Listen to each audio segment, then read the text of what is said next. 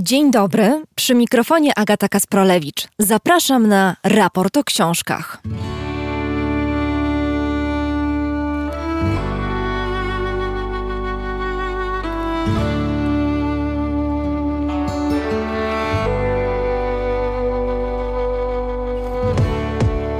Są takie miejsca na Ziemi i Kaszuby są jednym z nich, gdzie nie dajemy naszym przodkom tak do końca odejść, bo na Kaszubach nie da się do końca umrzeć. Na Kaszubach rzeźby pogańskich demonów tańczą z obrazami świętych. Zmarli nigdzie nie odchodzą, a żywi wciąż zadają sobie pytanie o to, kim tak naprawdę są. Welewetka to nowy reportaż Stasi Budzisz o stawaniu się i znikaniu Kaszub, a także o szukaniu tożsamości na przekór historii. Wybrałyśmy się z autorką na sam kraniec Kaszub, na Nordę, by opowiedzieć Państwu tę historię. W miarę jak wojny przedłużają się, a ludziom zaczynają gnić dusze, dziennikarze stają się coraz mniej mile widziani. Napisał w swoim reportażu z wojny z byłej Jugosławii Arturo Perez Reverte. Wielu wybitnych pisarzy, których kojarzymy z literaturą piękną, relacjonowało wojnę. Ernest Hemingway, John Steinbeck czy Gabriel Garcia Marquez. Ich teksty, a także teksty znakomitych, znanych lub zapomnianych przez historię dziennikarzy znajdziemy w antologii reportażu wojennego autorstwa Wojciecha Jagielskiego pod tytułem Wojna. Książka ważna i niezwykle aktualna dziś, kiedy wojna pisze kolejne krwawe rozdziały swojej historii. O tym, jak okrucieństwo splata się z codziennością, pisze argentyński pisarz Martin Coan w swojej powieści Dwa razy czerwiec. W Argentynie roku 1978 czerwce były dwa. Jeden radosny, na triumfujących zwycięstwem stadionach piłkarskich, drugi mroczny, w celach, gdzie kaci hunty torturowali swoje ofiary. Martin Coan będzie gościem listopadowego odcinka raportu o książkach. Drodzy słuchacze, raport istnieje dzięki Wam. Każdy gest wsparcia jest dla mnie największym zobowiązaniem. Dzięki Wam powstają wszystkie odcinki raportu, w tym drugi już sezon opowieści arabskich Jana Natkańskiego. Dziękujemy z serca. A jeśli ktoś z Państwa chciałby dołączyć do grona naszych patronów, najłatwiej zrobić to za pośrednictwem portalu patronite.pl, gdzie można znaleźć profil Dariusza Rosiaka. Jesteśmy w studiu Efektura w Warszawie. Program realizuje Chris Wawrzak. Zapraszam.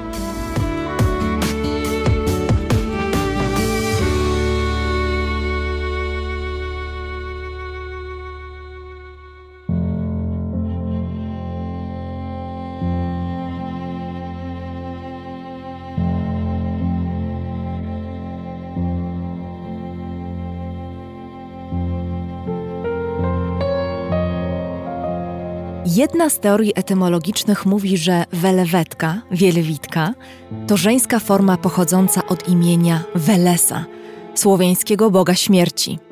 Welewetka to także tytuł ludowej kaszubskiej piosenki, która według niektórych interpretacji związana jest z kultem przodków. Jej słowa opisują zabawę i poprzedzającą ją ucztę ofiarną. Welewetka, jak znikają kaszuby, tak brzmi tytuł nowej książki Stasi Budzisz. Spotkałam się ze Stasią Budzisz na samym skraju Kaszub, a może tam, gdzie Kaszuby się zaczynają.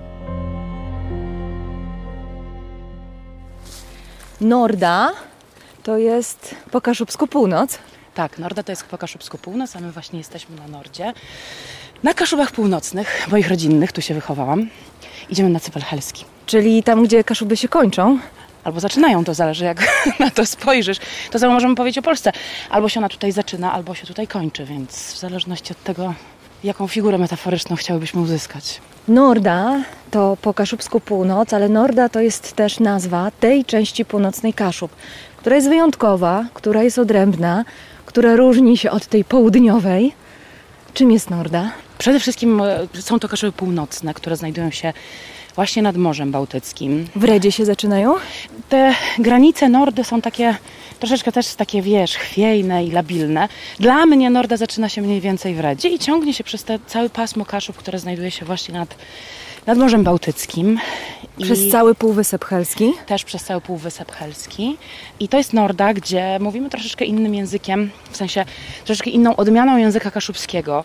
Trochę inaczej wymawiamy głoski, czasem nazywamy różne wyrazy w inny sposób niż na przykład e, nasi południowi sąsiedzi. Dziwnie to zabrzmiało, bo jesteśmy wszyscy kaszubami, tylko że tu jesteśmy tymi nordowymi.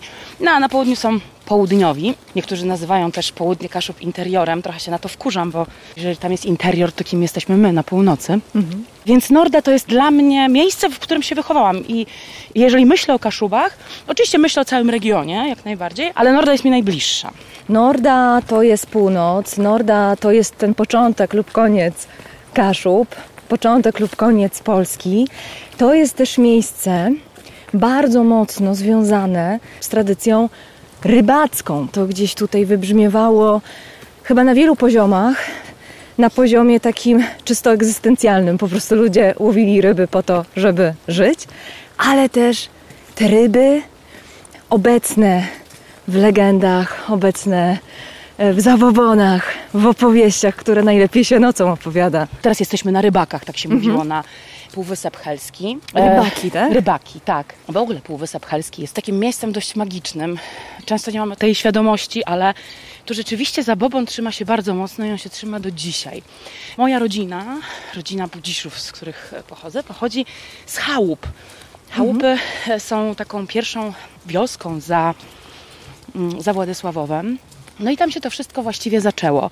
One się też w którymś momencie nazywały Budziszewo, jakoś Cejnowa, czasem Budziszewo, w zależności od tego, które nazwisko przewyższało e, liczbę mieszkańców w danej miejscowości. A chałupy jakby pojawiły się troszeczkę później, jako nazwa. No ja jestem oczywiście wnuczką, prawnuczką, pra, pra, pra, pra, pra, pra, prawnuczką e, maszopów, czyli morskich rybaków, czyli ludzi, którzy tworzyli tutaj maszoperię. Maszoperie to były takie organizacje, które były tworzone przez e, społeczność rybacką, rodziny rybackie. Składało się z taką grupę maszoperii jednej pięciu rybaków. Oni dzielili się porówno, właściwie wszystkim, dzielili się porówno pracą, sprzętem, a potem urobkiem również. I było to bardzo mocno takie społeczeństwo wspólnotowe. Spotykamy pieska Groźnego. groźnego. I było to społeczeństwo wspólnotowe, które też działało jako takie zabezpieczenie, ponieważ e, w momencie, kiedy umarł rybak, a wiadomo, że mężczyźni tylko łowili ryby, bo kobiety nie miały prawa tak naprawdę wchodzić na łódkę, bo to przynosiło potężnego pecha i nie mogły też dotykać sieci, które suszyły się na strądzie, czyli na brzegu morskim. Ponieważ to też przynosiło pecha i nie było urobku, potem trzeba było je okadzać, e, czasem oświęcać, w zależności od tego, w którym momencie historycznym jesteśmy. I rzeczywiście ci maszopi dzielili się tą pracą, a potem, kiedy umierał jeden z rybaków i zostawała jego rodzina, to ta rodzina otrzymywała część tego połowu również. No, dało radę za to przeżyć. Maszoperie utrzymywały też te osoby, które były jakby tak dodane do danej społeczności, czyli księdza i nauczyciela. To były osoby, które no niekoniecznie miały łódki, niekoniecznie były maszopami albo współpracowały z maszoperiami. Więc to było takie wspólnotowe społeczeństwo. Co jest ważne, pewnie stąd się tak trochę, tak to lubię interpretować, bierze taki mój buntarski charakter. Mianowicie stąd, że kaszubi na rybakach, czyli właśnie ci maszopi, rybacy morscy, nigdy nie byli chłopami pańszczyźnianymi. Więc e, te tendencje wolnościowe mam wrażenie, że na Nordzie mamy zdecydowanie większe. I taki pęd do tej wolności. Być może robi to może, być może nie. Co nie znaczy, że było tutaj lekko, bo no zresztą jak e, wczoraj spędzałyśmy listopadowy, listopadową noc w Helu, no to rzeczywiście jest to miejsce, e, w którym przez cały rok mogą żyć tylko wytrwalcy.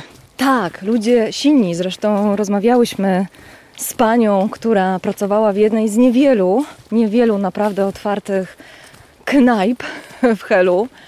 O godzinie 19 miasto całe spało, ciemno było bardzo.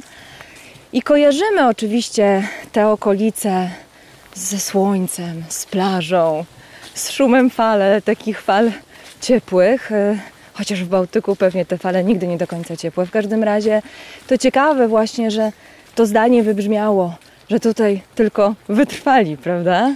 Tak, ja myślę, że tutaj mogą żyć tylko wytrwali, bo rzeczywiście, kiedy przyjeżdża się w tym takim pozasezonowym okresie na Półwysep Helski, to mm, przypomina takie, może nie wymarłe, bo tu jednak są ludzie, oni tu mieszkają, mm. prawda, ale, ale bardzo takie spokojne miejscowości i takie wszystko jest pozamykane. Trochę przeraża ten dzisiejszy krajobraz, który z którym mamy do czynienia na Półwyspie Helskim, czyli te koszmarki budowlane, które niestety no, niszczą ten krajobraz, ale jakby no już chyba nie wiem, czy jesteśmy w stanie coś z tym zrobić. Być może jakieś prawo restrykcyjne, które by to mogło zmienić, ale, ale pewnie nie, pewnie nie przez najbliższy czas. E, I rzeczywiście jest to dla wytrwałych, bo tutaj tak naprawdę słychać tylko szum morza. Tu nie ma ciszy, albo ta cisza jest e, zupełnie inaczej postrzegana, bo tu czymś, co uspokaja, jest wiatr.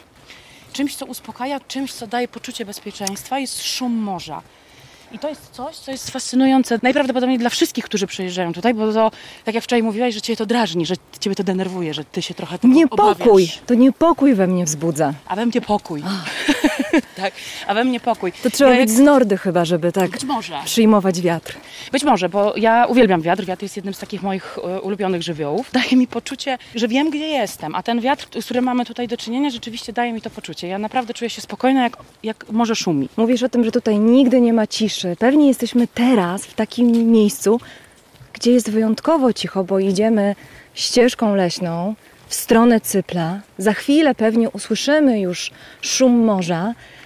Na razie no, taki listopadowy las raczej cichy. Słychać pewnie, być może słyszą Państwo już te suche liście, które nam się kruszą pod stopami. Teraz w pełnym słońcu, no to ten krajobraz leśny jest przepiękny. Wszystko na złoto, piękne, błękitne niebo nad nami. Ale rzeczywiście wspomniałaś, że nocą Hel w listopadzie ma bardzo specyficzny charakter. Wspomniałaś o swojej rodzinie, używasz takiego słowa miasto czy miejsce wymarłe, ale nie do końca. Dużo tej śmierci w opowieściach kaszubskich, śmierć bardzo obecna. Zresztą od takiej niezwykłej sceny rodzinnej śmierci rozpoczynasz swoją książkę. I tak sobie pomyślałam, że może przeczytasz ten fragment. Okej, okay, spróbuję. Rozali chciała siąść na kaczkę i osunęła się z łóżka. Złamała miednicę, biodro i nogę w udzie. Pogotowie zabrało ją do szpitala i po kilku godzinach odwiozło z nogą włożoną w gips. Jeszcze tego samego dnia trzeba było go rozciąć, bo Rosali krzyczała z bólu i prosiła o księdza. Chciała umierać. Ksiądz wysłuchał spowiedzi i udzielił ostatniego sakramentu. Potem wspominał, że w ostatniej dni rozmowie Rosali powiedziała, że bardzo chciałaby już do Matki Boskiej. Nie modliła się za często, ale wiedziała, że po śmierci trafia się albo do nieba, albo do piekła. Z jakiegoś powodu była pewna, że trafi do nieba. Po wizycie księdza zażyczyła sobie na obiad pulci ze śledziem w śmietanie. W domu wszyscy zdawali sobie sprawę, że nie ma szans na poprawę. Wiedzieli, że to może potrwać, bo prócz złamań wszystko z Rozali było w porządku. Wiedzieli też, że jeśli nie cierpienie, to wykończą ją lekarze, których bała się jak diabeł święconej wody. W końcu pół tabletki tramalu wprowadziło ją w sen, z którego już się nie obudziła. Umrzeć zdawało się już jedynym wyjściem. Zwłaszcza, że śpiące ciało Rozali przestało jej słuchać. Rozkładało się i opadało kawałek po kawałku. Pękało, ciekło, zmieniało barwy, śmierdziało. Rozali na pewno nie byłaby z tego zadowolona. Umarła w środę. Kaszubi mówią, że to dobry dzień na śmierć. Synowa zatrzymała zegar o 17.50, otworzyła okno, by dusza spokojnie mogła wylecieć i zaciągnęła sztory, na znak, że dom nawiedziła śmierć. Zasłoniła też pergaminem lustra, by Rozali spoglądając w nie przypadkiem nie zabrała nikogo ze sobą. Lekarka potwierdziła zgon, a pracownicy zakładu pogrzebowego zaczęli pakować ją w czarny worek. Wtedy im pękła. Z pleców wylała się ropna breja i wsiąkła w dywan, jakby Rozali chciała po sobie zostawić ślad. Po kilku miesiącach czyszczenia, szorowania, wietrzenia trzeba było zerwać podłogę, bo zapach ciała Rozali nie chciał opuścić tego miejsca. Tak samo jak jej dusza. Na drugi dzień wieczorem przyszli sąsiedzi i najbliższa rodzina. W pokoju, w którym umarła, odmawiali różaniec i śpiewali żałobne pieśni. W połowie modlitwy otworzyły się drzwi i ktoś wszedł, robiąc dwa szurające kroki. Synowa i wnuczka odwróciły głowę, by sprawdzić, kto się spóźnił, ale nikogo nie było.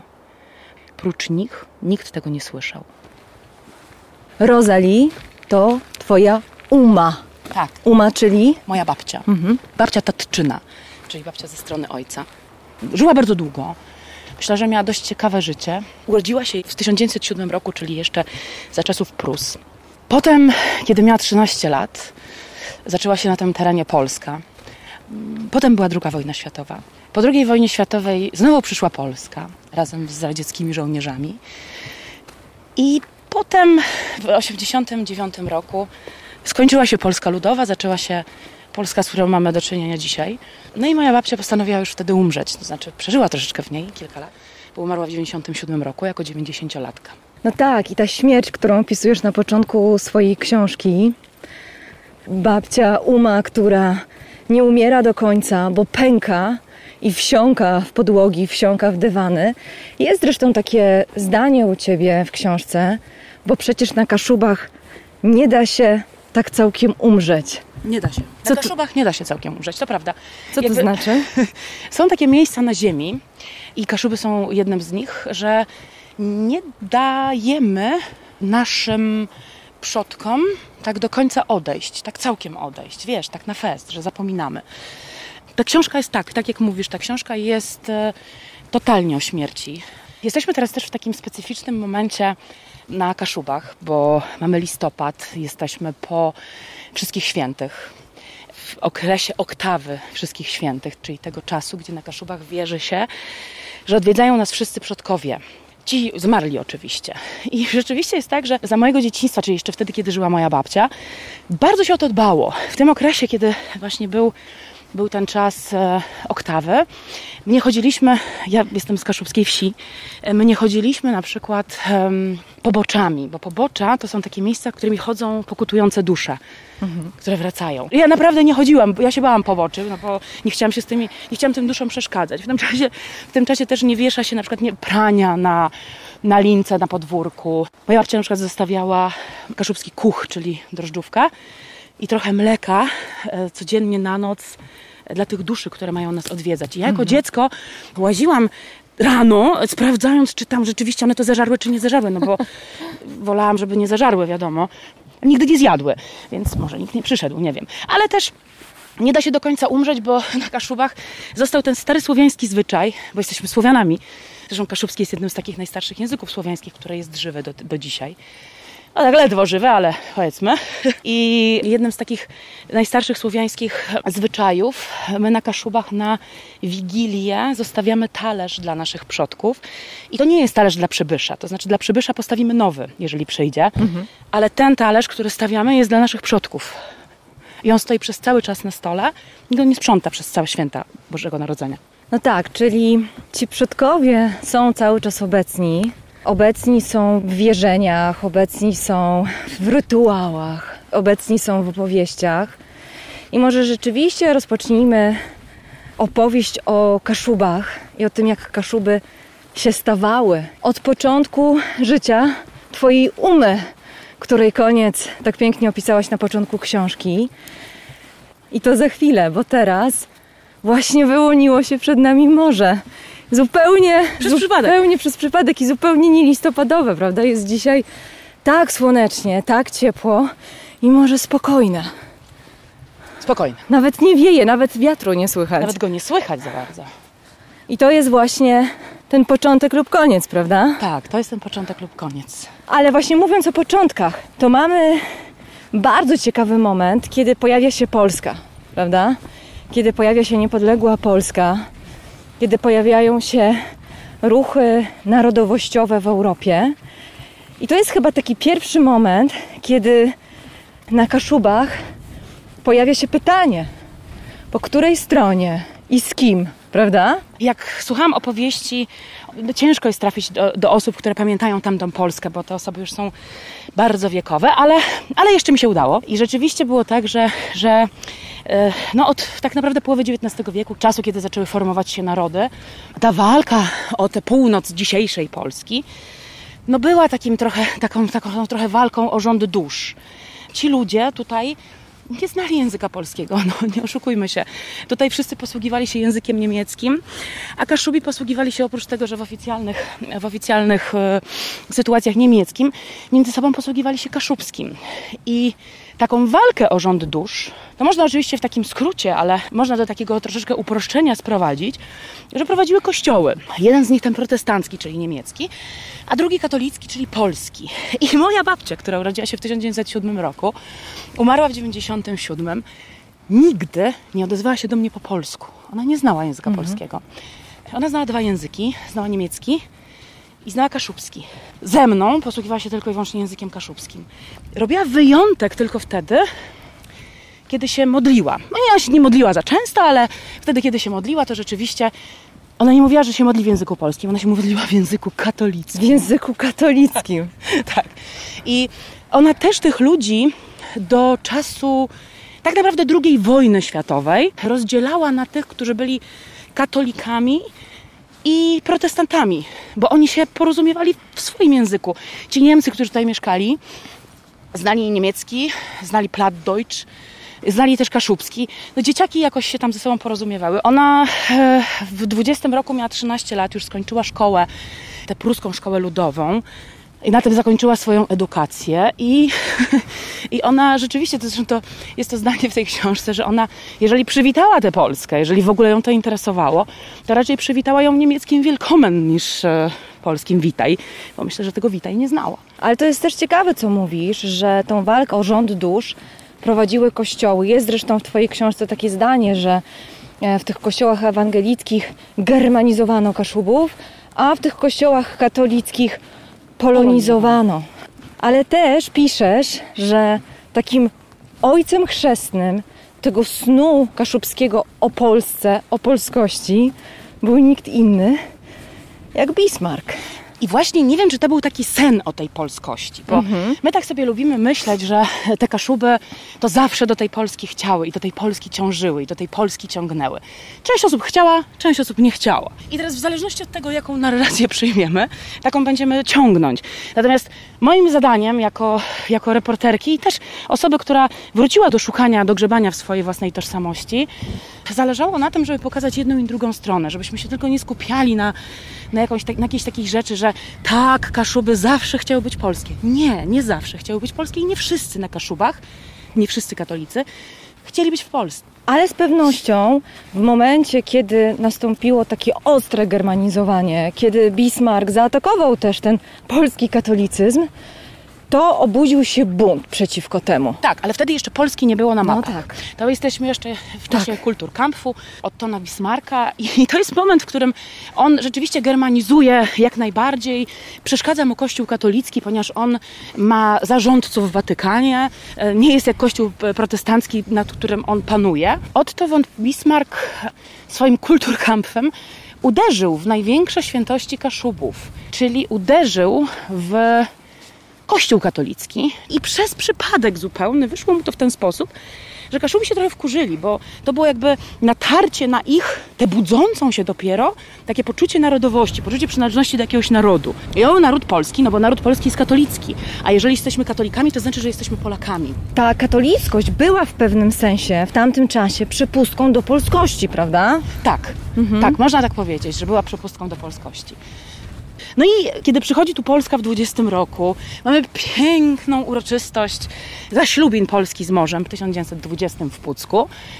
Przyjeżdża Haller, jest obraz Kosaka, na którym on wjeżdża w słoneczne, osłonecznione fale Morza Bałtyckiego, akurat Zatoki Puckiej i rzuca tam pierścień zaślubin. No tylko wszystko jest ok, tylko to, że to jest wyobraźnia Kosaka, bo rzeczywistość była zupełnie inna. Padało, hmm. był luty, Zatoka Pucka była skuta lodem, więc trzeba było wy, wykuć przerębel, do którego Haller wrzucił pierścień. Ten drugi ponoć nosił jeszcze przez 40 lat do, do swojej śmierci. I jakby budzi się mit, budzi się wielki mit polskości. Natomiast z tą Polską bardzo szybko zaczęły się wielkie problemy. Przyszła za nią ogromna bieda, zamknięto rynki zbytu. Na rybakach odczuto to bardzo mocno, bo nagle nie było dostępu do narzędzi, do sieci, które można było kupić w Gdańsku, które wtedy stało się wolnym miastem Gdańskiem, jakby stałym tym okręgiem, ale rynek został tak naprawdę odcięty. Został rynek odcięty w Berlinie, zabrakło pieniędzy. Nie interesowało tak naprawdę Polski centralnej, czyli Warszawy, to co się dzieje tutaj na rybakach, to co się dzieje w ogóle na, na Kaszubach, czyli na tym, co później Niemcy nazwali korytarzem pomorskim, czyli ten wąski pasek, który wszedł do Polski po 20 roku.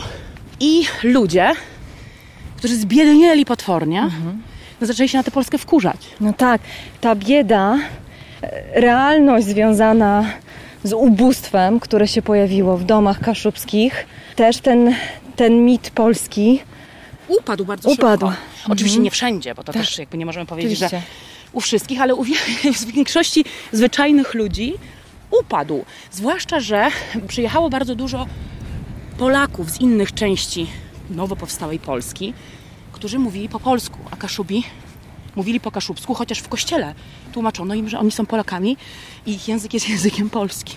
Ach, ale to jest bardzo ciekawe, że to był z jednej strony to, co mówisz, ta bieda ich przytłoczyła, a z drugiej strony zderzyli się z taką reakcją e, pewnej podejrzliwości.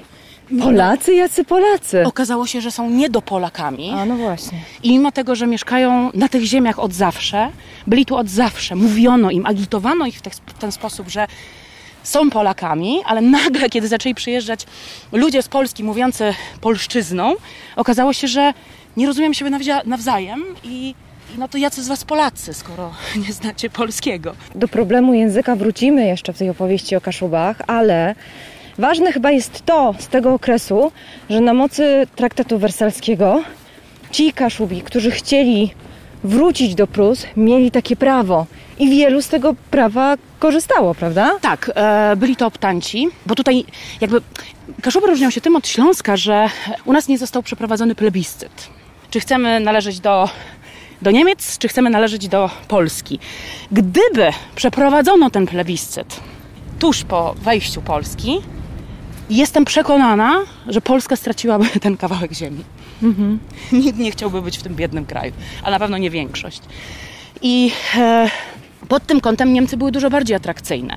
Z drugiej strony, oczywiście była dyskryminacja ze względu na, jakby, no nie byliśmy Germanami, wiesz, no szereg takich rzeczy, ale to, co przyszło z Polską, było trudniejsze do udźwignięcia. No tak, i można było wyjechać z Polski. Można było wyjechać z Polski ale na cudzych warunkach, to znaczy majątek trzeba było w Polsce zostawić. Tak.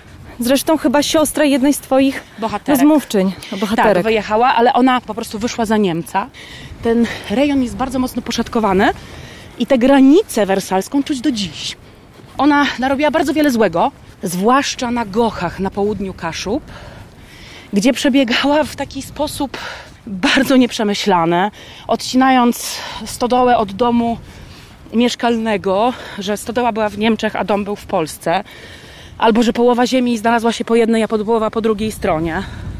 Jedna z moich bohaterek, Anna Lipińska, opowiadała taką historię, że ona z racji tego, że ona tam Polskę dostała, jej rodzice znaczy, tak to opowiada, jej rodzice znaczy, to pokłosiem tego było, że jej sąsiad z zamiędzy, za płotu właściwie, miał prąd od razu, jeszcze zanim ta Polska w ogóle przyszła, a jej podłączono w 61 roku.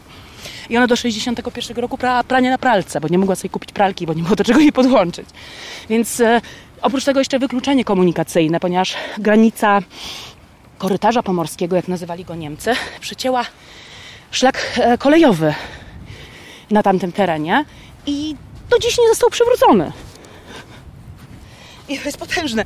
I tam jest rzeczywiście, jakby naprawdę, pisząc książkę o Kaszubach, mhm. byłoby mi bardzo ciężko napisać ją bez samochodu. Bo nie da się w wiele miejsc po prostu dojechać. To nadal, nadal pokutuje. Tak, tak.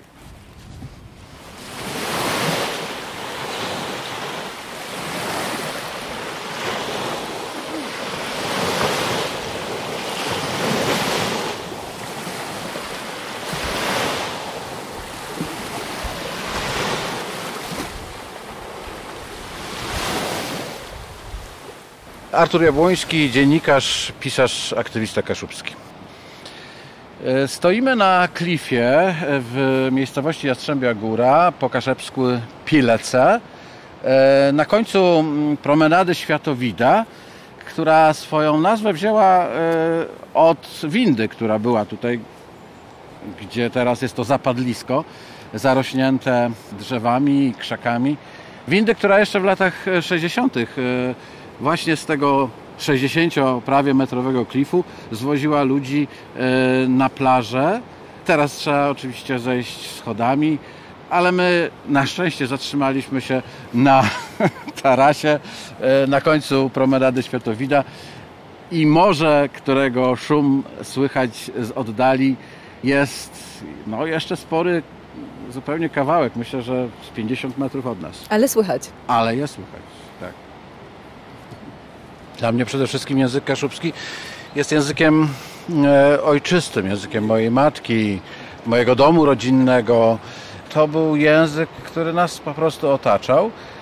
Co ja tak naprawdę zrozumiałem dopiero wtedy, kiedy mając lat 15 poszedłem do szkoły z internatem i tam się okazało, że skożnie to słowo, którego y, ludzie w Polsce nie znają, że tam mówi się kalosze albo gumiaki. Ten kontakt z innym, tak? I no, w jakiś sposób y, y, zaczął mnie pchać do tego, żeby poznać swoje ja. I wówczas zacząłem czytać, sięgać po książki Malchiora Wańkowicza na przykład. I znalazłem jego reportaż Walczący Gryf, w którym okazało się, że on pisze o tajnej organizacji wojskowej Gryf Pomorski, o II wojnie światowej, ale również o ludziach, którzy stawiali mm, opór e, w mojej miejscowości, we Władysławowie, z którego e, wyrosłem, można powiedzieć, gdzie całą podstawówkę e, spędziłem. I to mi dało do myślenia, że przecież skoro piszę o ludziach, których ja znałem, których spotykałem na chodniku, pod kościołem, to znaczy, że ci Kaszubi coś znaczą. Powiedział Pan, że w wieku 15 lat, kiedy zrozumiał Pan tę odrębność języka kaszubskiego, zaczęła mm. też w Panu taka tożsamość kaszubska się kształtować, dojrzewać, te wszystkie pytania się pojawiły. I myślę sobie, że to jest ważne, bo, bo to świadczy o tym, że ta tożsamość kaszubska, w pańskim przypadku przynajmniej, budowana jest na poczuciu odrębności, prawda? Że dopiero kiedy zrozumiał Pan, że ten kaszubski jest tak inny od polskiego, to, to ten proces myślenia o sobie w kategoriach kaszubskości się rozpoczął. Chyba to pytanie o odrębność od polskości jest e, ważną kwestią, która dzieli również, prawda, środowiska kaszubskie. Na ile Kaszubi mogą sobie na taką odrębność pozwolić, na ile powinni tą odrębność podkreślać, a z drugiej strony ci, co mówią, że nie, że Kaszubi nie, nie powinni być postrzegani jako mniejszość y, y, narodowa w Polsce na przykład. No tak, tutaj pani dotknęła bardzo mm, ważnej rzeczy, która w zasadzie y, wyodrębniła się już na samym początku sprawy kaszubskiej, ruchu kaszubskiego, kiedy Florian Cejnowa w 1843 roku dojrzał do tej świadomości własnej odrębności i odrębności języka, któremu dał alfabet, którego stworzył także ortografię i gramatykę. Tak, od tamtej pory mamy jakby dwie narracje, e, a w zasadzie może 30-40 lat później, kiedy pojawiła się ta druga osoba, która jest jakby ojcem tej drugiej narracji, mhm. czyli o Florianie Cejnowie możemy powiedzieć, że jest e, jak najbardziej e, kaszubocentrykiem, natomiast ta druga postać. Później pojawia mhm. się właśnie poeta, zresztą, który dał początek poezji e, kaszubskiej, Hieronim Jarosz Derdowski, który jednak e, ideowo był zupełnie po drugiej stronie. On swój największy poemat Łepanu Ciorlińszczym, co dopućka posece jachyl, zadedykował e, Kraszewskiemu i pisze w nim, że jego marzeniem jest, żeby bracia Kaszubi mówili kiedyś tak jak e, bracia Polacy w Warszawie. I to jest jakby clue tego wszystkiego, co potem e, nastąpiło, jeśli chodzi o ten punkt widzenia wszystko co kaszubskie miało być polskie, kultury, języki, to wszystko miało z czasem prowadzić, nie wiem, do, do, do jakiejś mm, asymilacji, ale tymczasem no, cały czas też e, w kolejnych dziesięcioleciach, w kolejnych pokoleniach, już w XX wieku, pojawiali się tacy liderzy kaszubscy, którzy mówili nie, budujmy e, swoją odrębność językową, etniczną i zachowajmy tę część kulturowego dziedzictwa Pomorzan, którymi się czujemy. Być może ostatnich e, Pomorzan, którzy jeszcze na południowym brzegu Bałtyku zostali. I to jest coś, co do dziś jakby charakteryzuje również tę część kaszubocentryczną, tak? My, bo ja również należę do, do, do, do, do tych liderów, powiedzmy, społeczności, która uważa, że tylko odrębność, świadomość tej odrębności, świadomość naszej, naszej podmiotowości pozwoli nam e, zachować język, tradycję. To się oczywiście zmienia, tak? Zmiana następuje, można powiedzieć, ciągle, tak? Mhm. Nie ma czegoś konstans. Język się zmienia, tradycje zdecydowanie się zmieniają, ale jednak zachować naszą podmiotowość to jest e, coś dla mnie bardzo istotnego, bardzo ważnego.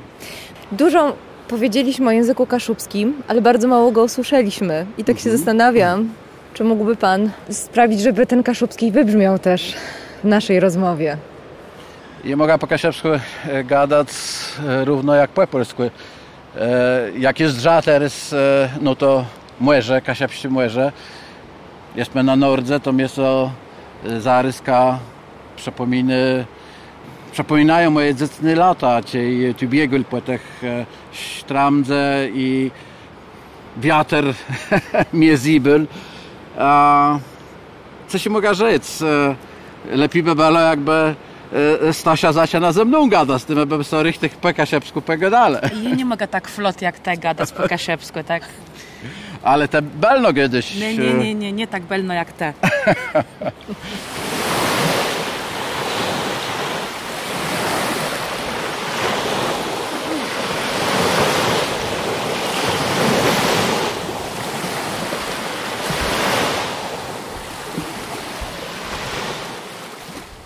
to nie jest tak mocno zauważalne, bo one są obie podobnie wzburzone, ale widzisz, stamtąd płyną fale morskie, jakby w zupełnie inną stronę. A tu już masz zatokę, ten inny kolor ją tu Też w inną stronę Też fale inną płyną. Stronę. No jesteśmy, jesteśmy w końcu, dotarłyśmy do tego najbardziej wyrzuconego na północ miejsca Nordy, Cypel w Helu. I mówimy, że to jest to miejsce będące początkiem, czy też końcem. Dużo w też w Twojej książce, mam wrażenie, jest zakończeń. Sam podtytuł o tym, jak kaszuby znikają, jak coś się kończy. O tym będziemy później rozmawiać, ale najpierw chciałam Cię zapytać o te Twoje początki i końce kaszubskości, bo to też nie była droga łatwa, ani droga prosta, bez zakrętów. Tam właściwie były same zakręty. Znaczy, jak dorastałam, jak byłam małą dziewczynką, to ja sobie kompletnie nie zdawałam sprawy, że ja jestem jakąś kaszubką i że w ogóle istnieją kaszubi, Polacy, Niemcy, w ogóle, no wiadomo, prawie nikt tego nie ogarniał. No dzieci sobie też takich pytań po prostu nie, nie zadają. zadają. dokładnie. Zauważyłam, że, że ja jestem z czegoś odrębnego, z jakiegoś innego regionu, wcale nie tak daleko od domu, bo w Słupsku e, byłam u cioci na wakacjach i bawiąc się z dziećmi, użyłam kaszubskiego słowa na określenie buty. E, użyłam słowa kurpy, bo my stosowaliśmy w domu zamienniki, albo czasem mówiliśmy kurpy, albo czasem buty, albo w ogóle są różne określenia po kaszubsku różnych butów.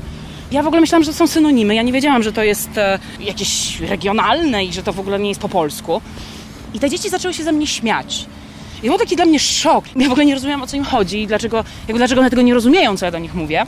Więc wtedy zaczęłam tak, o tym miałam pewnie jakieś 10 lat, zaczęłam odkrywać że coś nie gra, coś jest, coś jest mocno nie tak. W radio, w telewizji wszyscy mówili w języku polskim, taką piękną polszczyzną, której ja ze swojego takiego podwórka no nie znałam, bo, bo nasz język był bardzo mocno naszpikowany. Dzisiaj powiem językiem kaszubskim, ale wtedy mówiło się na to gwara.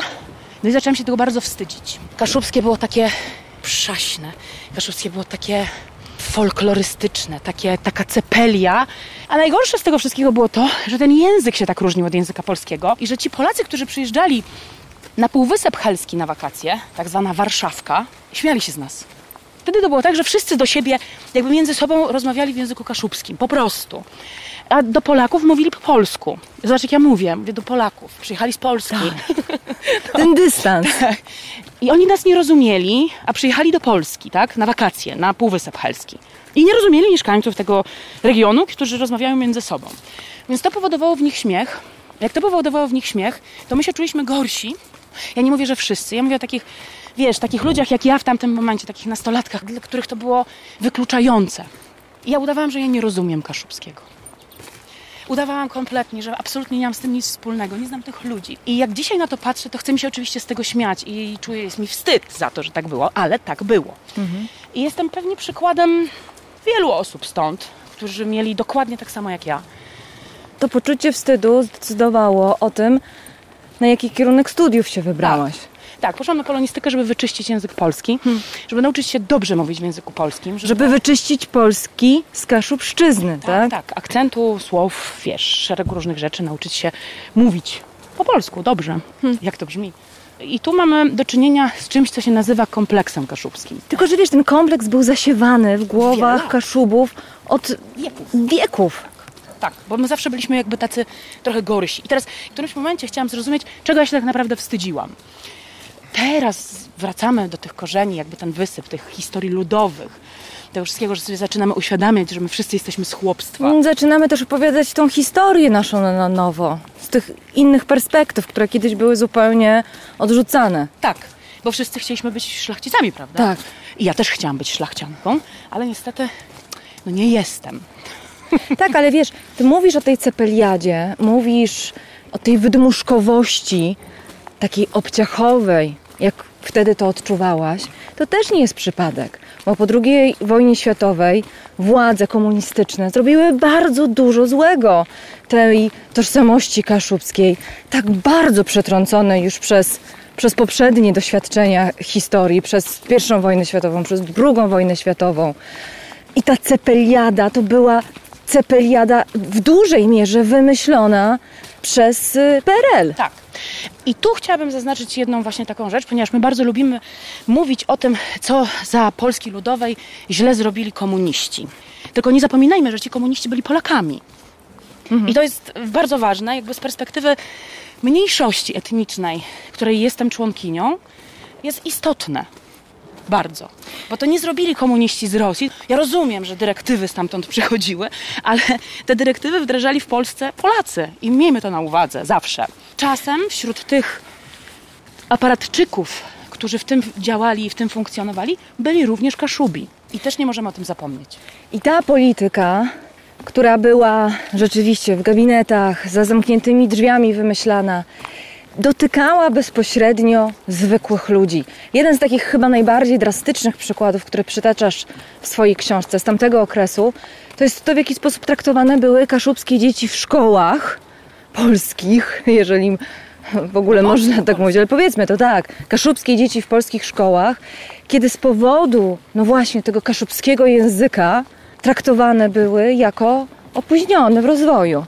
Tak, i często kierowane do szkół specjalnych za używanie gwary, bo wtedy oczywiście język kaszubski mógł funkcjonować tylko w pojęciu gwary i to takiej gwary oborowej. Więc tak, tak, były takie przypadki. Też dotarłam do bohaterów, którzy są ofiarami tego procederu. E, mój ojciec, który urodził się e, przed II wojną światową w 1938 roku, już kiedy skończyła się II wojna światowa i poszedł do polskiej szkoły, znał język niemiecki świetnie, no bo tu był zakaz mówienia w języku polskim podczas e, okupacji niemieckiej. I znał oczywiście język kaszubski, był jego głównym językiem. A w tym domu mówili tylko po kaszubsku i tylko po niemiecku, więc tam nikt nie znał polskiego. I jak on poszedł do szkoły, no i przyjechała nauczycielka z Polski, no to jakby nikt kompletnie siebie nawzajem nie rozumiał. Ta nauczycielka nie rozumiała, czego te dzieci chcą. I teraz jakby tutaj to jest istotne. Gdyby, gdyby język kaszubski był odmianą, jakąkolwiek odmianą języka polskiego, to w jakiś sposób moglibyśmy się porozumieć i zrozumieć. A naprawdę jest tak, że język kaszubski jest językiem oddzielnym i niezrozumiałym po prostu dla takich Polaków, Polaków. Kompletnie odmiennym. Odmiennym, tak, no bo to jest po prostu inny język. Inaczej widzimy ten świat przede wszystkim, bo jakby ję- język jest też czymś, przez co my opisujemy i objaśniamy sobie świat. język kaszubski jest językiem oddzielnym od języka polskiego i ja się bardzo cieszę, że to już zostało uznane prawnie również w 2005 roku jako język regionalny. Ale chciałabym wrócić do tej twojej kaszubskości, bo to jest zastanawiające, co mówisz, że ta kaszubskość była ciężarem, ta kaszubskość była wstydem, ta kaszubskość była czymś, co wypierałaś i od czego uciekałaś. Uciekłaś na studia, na polonistykę, żeby tak jak mówisz, ten swój język wypolerować, wyczyścić. Skąd więc myśl o tym, żeby napisać książkę nie tylko o Kaszubach, ale o swojej kaszubskiej rodzinie? Co się wydarzyło w czasie pisania tej książki? Bo to był też proces nie tylko literacki, nie tylko dziennikarski, nie tylko reporterski, ale, ale chyba też osobisty. powrotów. O. To jest w ogóle coś, o czym się bardzo mi trudno mówi, bo e, to była bardzo ciężka dla mnie praca, taka emocjonalnie ciężka. Ja się tego w ogóle nie spodziewałam. Ja myślałam, że ja napiszę książkę o Kaszubach, które przecież znam, bo się tutaj wychowałam. Chciałaś o zabobonach kaszubskich pisać, zabobona. prawda? Chciałam pokazać taką duchowość kaszubską. Chciałam trochę pokazać te Kaszuby światu, bo ja mam, ja mam świadomość tego, że jak ktoś przyjeżdża na Helton, to przyjeżdża na plażę i nie ma świadomości w ogóle, co tutaj się wydarzyło. Jaka jest historia tych ludzi stąd. I że tutaj są jacyś ludzie oprócz letników nagle się okazało, że to jest praca z moją własną pamięcią mhm. i, i takie trochę rozliczenie z moim własnym życiem. I z moją własną, tak nazwę to, tak, traumą. Mhm. Bo to była dla mnie trauma. Jakby wstyd pochodzenia, mówienia w jakimś języku, który jest wieśniacki, polerowanie języka. No przecież to są wszystko elementy ucieczki od czegoś, co ciebie traumatyzuje i wpędza cię w jakieś kompleksy totalne. I ja sobie chciałam wytłumaczyć w którymś momencie, czego ja się tak naprawdę wstydziłam. Jakby ja miałam takie zlepki. Jak sobie zadałam pytanie, co to znaczy być kaszubką? No tak, nigdy nie miałam stroju kaszubskiego, nigdy w ogóle nawet się w niego nie przebrałam nigdzie. Nigdy w moim domu nie było porcelany z kaszubskim wzorem. Wychowałam się w domu kaszubskim. E, nie było serwetek ze wzorem kaszubskim. Nikt nie zażywał tabaki. I tego wszystkiego w moim domu nie było, więc ja sobie myślałam, nie no, no my chyba nie jesteśmy takimi prawdziwymi kaszubami. I jakby okazuje się, że moje myślenie o kaszubskości było totalnie polskie było narzucone, było tą przaśną perelowską cepeliadą, która tutaj zagrała i gra do dzisiaj pierwsze skrzypce.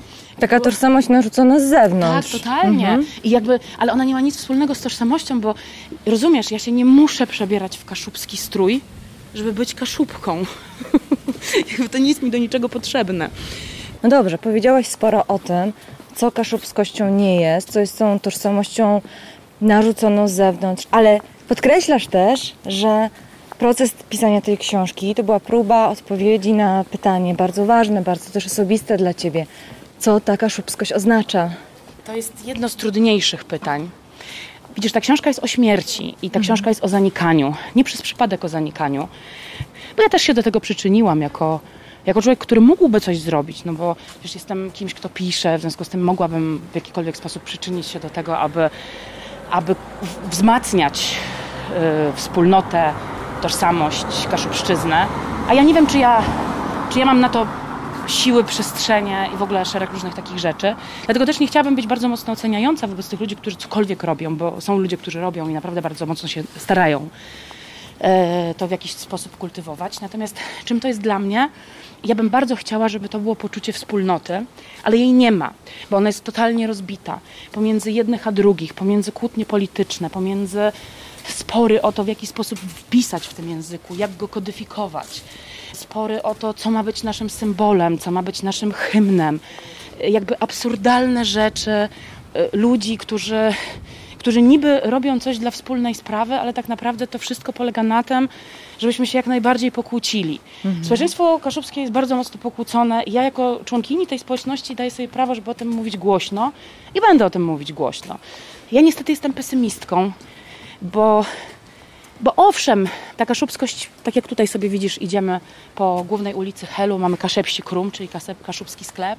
I to może wszystko zostać, tylko, tylko naprawdę jakby, żebyśmy się zastanowili, czy pod tym kaszubskim wzorkiem, pod tym strojem, który w ogóle nie jest kaszubski, ale udaje kaszubski, w który kaszubi się przebierają, żeby, nie wiem, podkreślić swoją kaszubskość. Nie wiem, po co mają ją podkreślać. Jakby ja nie rozumiem tego procesu.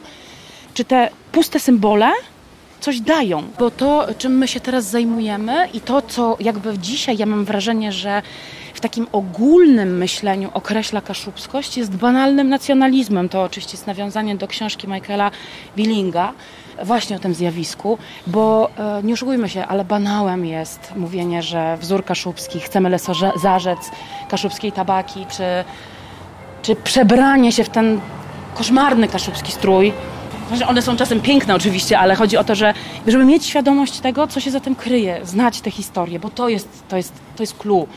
To, co jest prawdziwe w kaszubskości i to, co ja czuję tak naprawdę, jakby tak totalnie w środku, to to jest to jest właśnie ta duchowość, która została zatracona również, nie tylko przez globalizację, ale również została zatracona i została zniszczona tak naprawdę, a na pewno była w procesie niszczenia przez Kościół katolicki.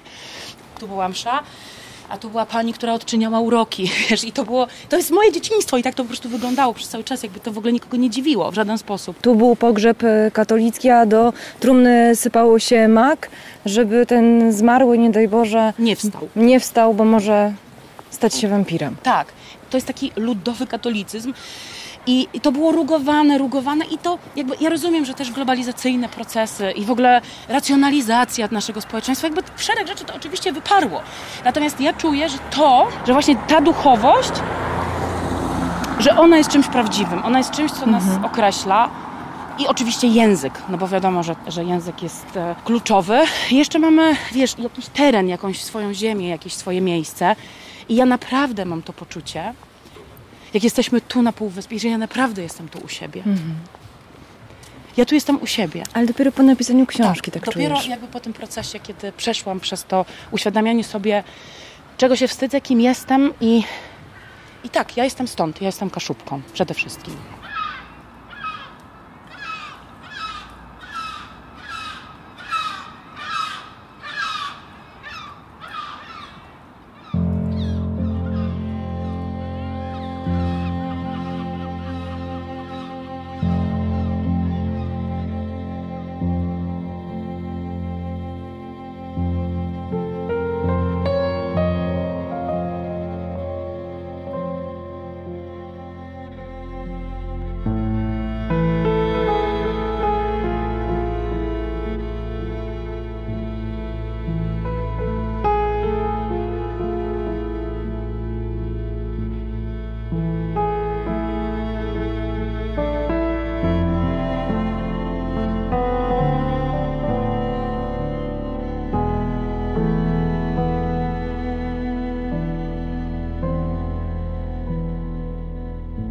Jesteśmy na cmentarzu między chałupami a Kuźnicą, czyli między Halepem a Kuzweltem. I jesteśmy na grobie Józefa Budzisza, mojego pradziadka, e, ojca Maxa, dziadka mojego ojca. To jest ta opowieść, proszę Państwa, jeżeli będziecie czytać kiedyś walowetkę. Dziadka, który nie dostał się na statek um, do ewakuacji do Niemiec albo do Danii.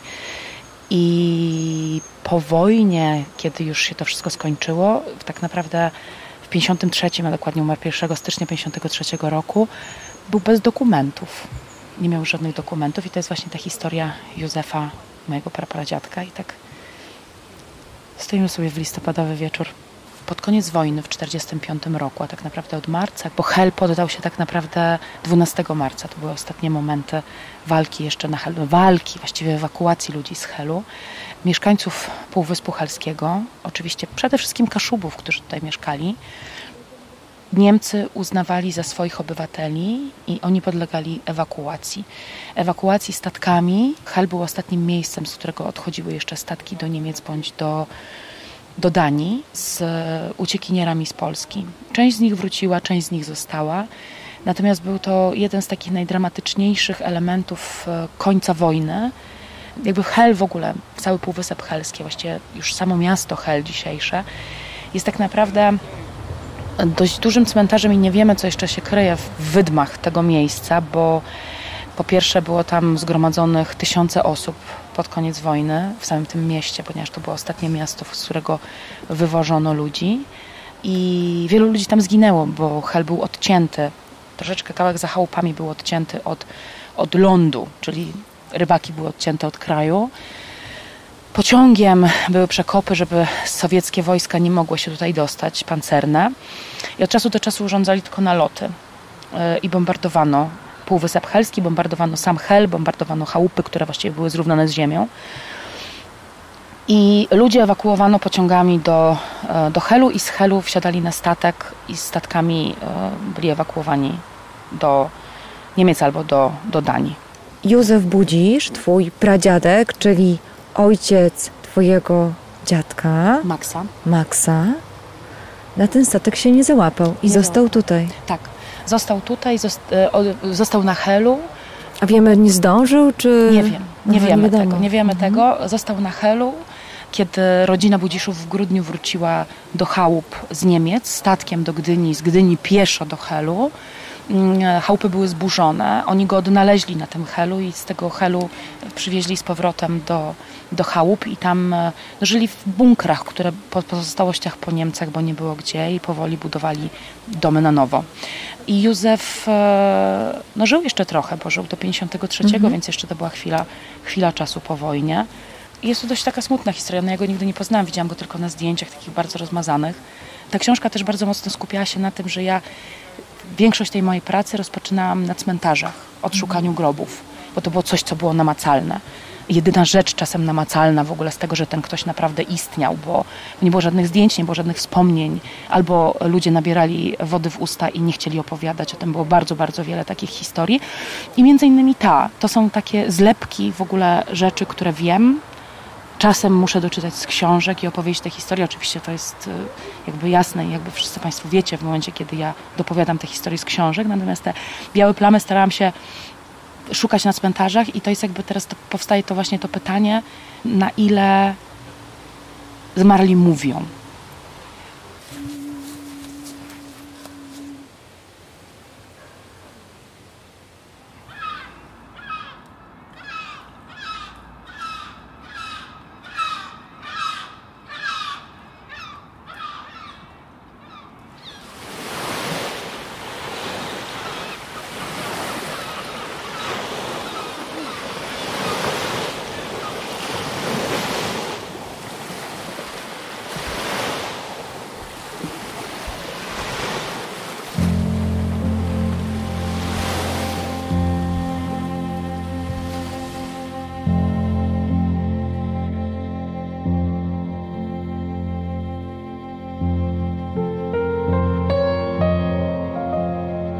Mamy dla Państwa kilka egzemplarzy welewetki. Proszę pisać w tej sprawie na nasz adres raportrosiaka.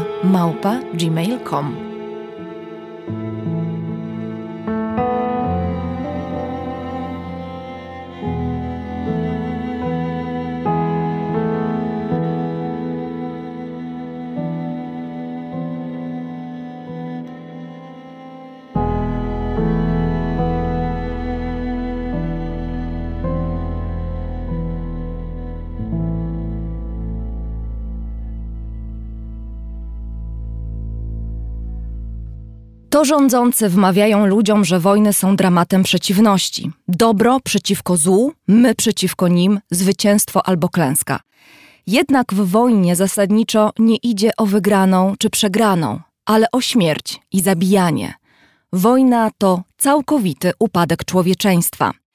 To słowa jednego z najwybitniejszych i najsłynniejszych reporterów i pisarzy, Brytyjczyka Roberta Fiska, który całą swoją karierę zawodową i chyba nie będzie przesadą, jeśli powiemy, że całe swoje dorosłe życie poświęcił opisywaniu konfliktów. Robert Fisk to jedno z wielu, wielu nazwisk, które można znaleźć w długim i przeciekawym spisie treści antologii reportażu wojennego autorstwa Wojciecha Jagielskiego.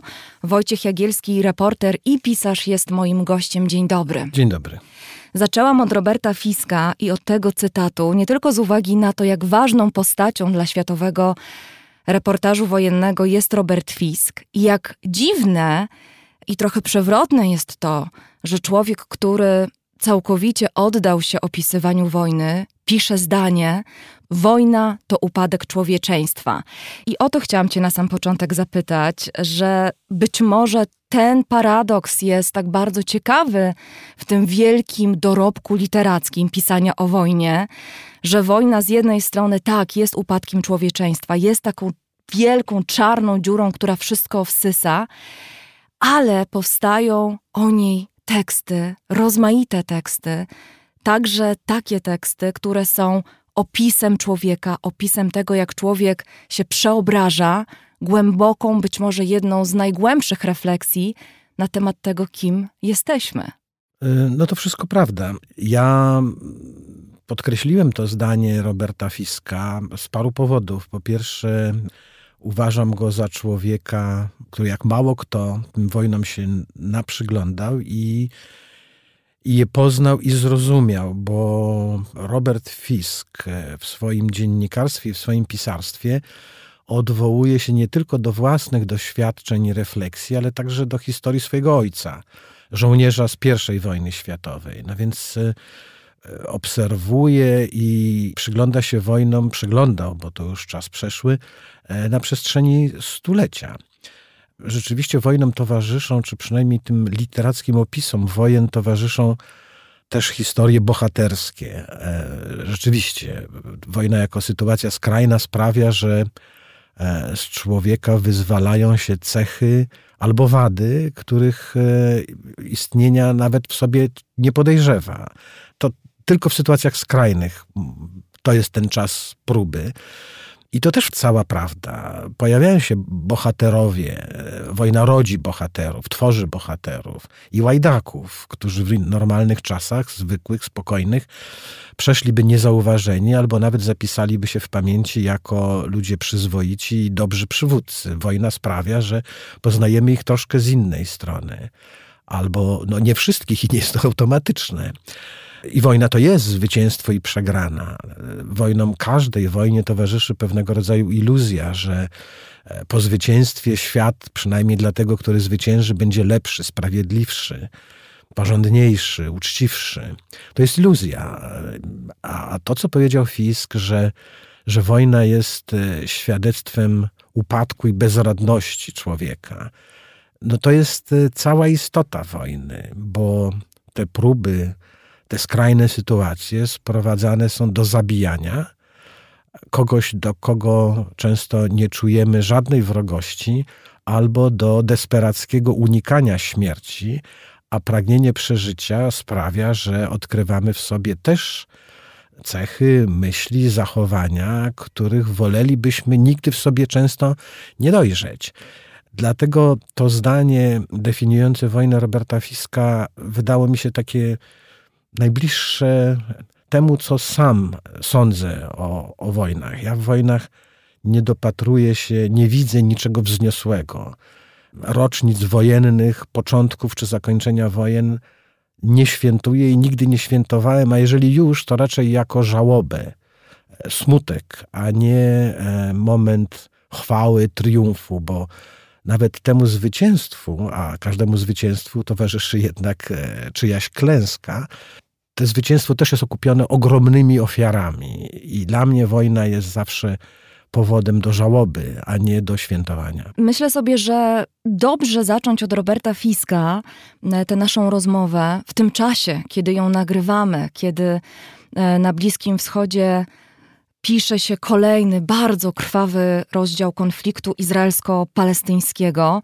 Robert Fisk, podkreślmy to, był człowiekiem, który przede wszystkim skupiał się na Bliskim Wschodzie. Nie tylko, ale można powiedzieć, że przede wszystkim opisywał te konflikty, które działy się w tamtej właśnie części świata.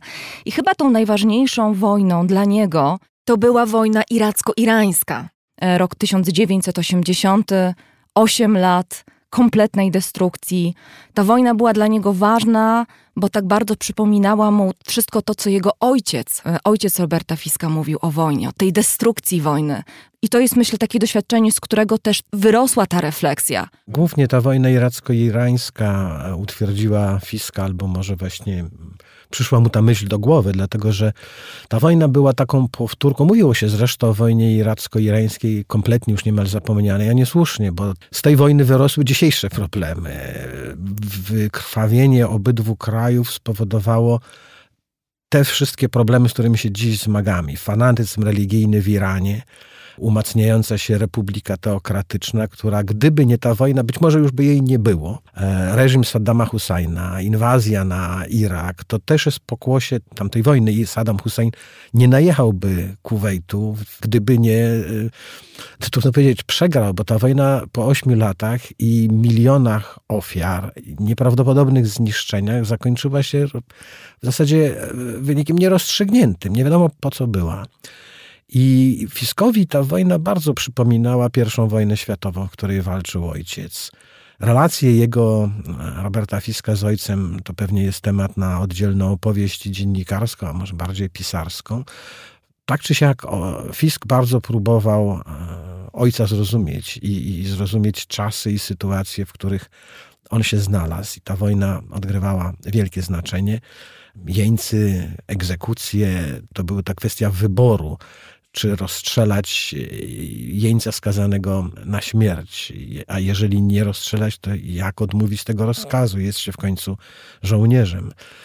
Robert Fisk rzeczywiście był dziennikarzem i pisarzem związanym nie tylko zawodowo, ale życiowo z Bliskim Wschodem. To był jego w zasadzie świat. To była ta jego druga przybrana, ale może jeszcze bliższa ojczyzna, chociaż z drugiej strony na starość wrócił e, w stare kąty do Irlandii. Mhm więc może to nie do końca tak, że ten Bliski Wschód był jego lepszą ojczyzną, ale sprawiedliwie chyba dzielił swoje sympatie między e, kraj, w którym się wychował i wyrósł, a także Bliski Wschód, Liban, Bejrut, któremu poświęcił całą pracę zawodową. Robert Fisk był, cieszył się w Europie opinią korespondenta czy też dziennikarza kontrowersyjnego z racji swoich może nie skrajnych, ale kategorycznych sądów. Nie pozwalał się krępować więzom politycznej poprawności, jeżeli miał coś do powiedzenia krytycznego wobec na przykład rządów Izraela, to mówił to wprost. Bardzo często jego opinie e, były odbierane jako przesadne, zbyt surowe wobec Izraela. Powoływano się, że, że, że przecież Izrael to nie jest e, przypadkowy kraj, nie jest takim samym krajem jak wszystkie inne na świecie, a więc nie można przyglądać się temu krajowi i oceniać jego postępowaniu jako państwu w oderwaniu od kontekstu historycznego. No, na to Fisk, no, każdy by powiedział, że żadnego kraju nie można traktować i, i tego, co dzisiaj się dzieje w oderwaniu od kontekstu historycznego. Ta jego bezkompromisowość e, i, i, i, kategoryczność, pryncypialność sądów była mi bardzo bliska. Nie chodzi mi o, o jego oceny sytuacji na Bliskim Wschodzie. Nie jestem ekspertem od Bliskiego Wschodu. Nigdy jako dziennikarz Bliskim Wschodem się nie zajmowałem, ale odwaga w ferowaniu sądów, a także kompetencja, bo ferowanie wyroków, nie mając do tego żadnej kompetencji, jest czymś bardzo łatwym, dobrym na dzisiejsze czasy Facebooka, Twittera, mediów tych tak zwanych społecznościowych. Natomiast Fisk miał prawo do własnych osądów, dlatego że był osobą niezwykle kompetentną, jak mało kto kompetentną do tego, żeby o Bliskim Wschodzie się wypowiadać. Był dla mnie takim punktem odniesienia i wzorem, e, jednym ze wzorów e, takiego prawdziwego dziennikarza, korespondenta z jakiejś odległej części świata, odległej e, wobec kwatery głównej, którą był Londyn. To nieporozumienie, że dziennikarstwo ma być obiektywne. Sądzę, że dziennikarz ma obowiązek być bezstronny, ale wyłącznie stojąc po stronie tych, którzy cierpią, kimkolwiek by byli. To kolejny cytat z Fiska. Tutaj się akurat może nie do końca zgadzam, bo oczywiście od dziennikarza trudno oczekiwać obiektywizmu, bo coś takiego jest koncepcją bardziej filozoficzną, a, w praktyce jest niemożliwe. Ja oglądam świat swoimi oczami, ty swoimi. E, patrzymy na to samo, co innego możemy widzieć, albo przynajmniej inne to w nas może budzić e, emocje i, i inaczej to będziemy opisywać. Oczekuje się od dziennikarzy bezstronności i to jest dziennikarski obowiązek. To jest to pierwsze przykazanie. Dziennikarz musi być bezstronny. Nie potrafię, może gdybym miał okazję zapytać Fiska, mhm. jak połączyć, pogodzić tą bezstronność, której się domaga, od stronniczości, o której mówi w dalszej części zdania. I ja nigdy nie uważałem, że od dziennikarza powinno się oczekiwać naprawiania świata. Oceny zawsze uważałem, że dziennikarz powinien pozostawiać tym, którym opowiada. Jeżeli ktoś uzna, że winny jest ten, to ma do tego takie prawo, takie samo jak ktoś inny, kto powie, że nie ten, tylko zupełnie ktoś inny.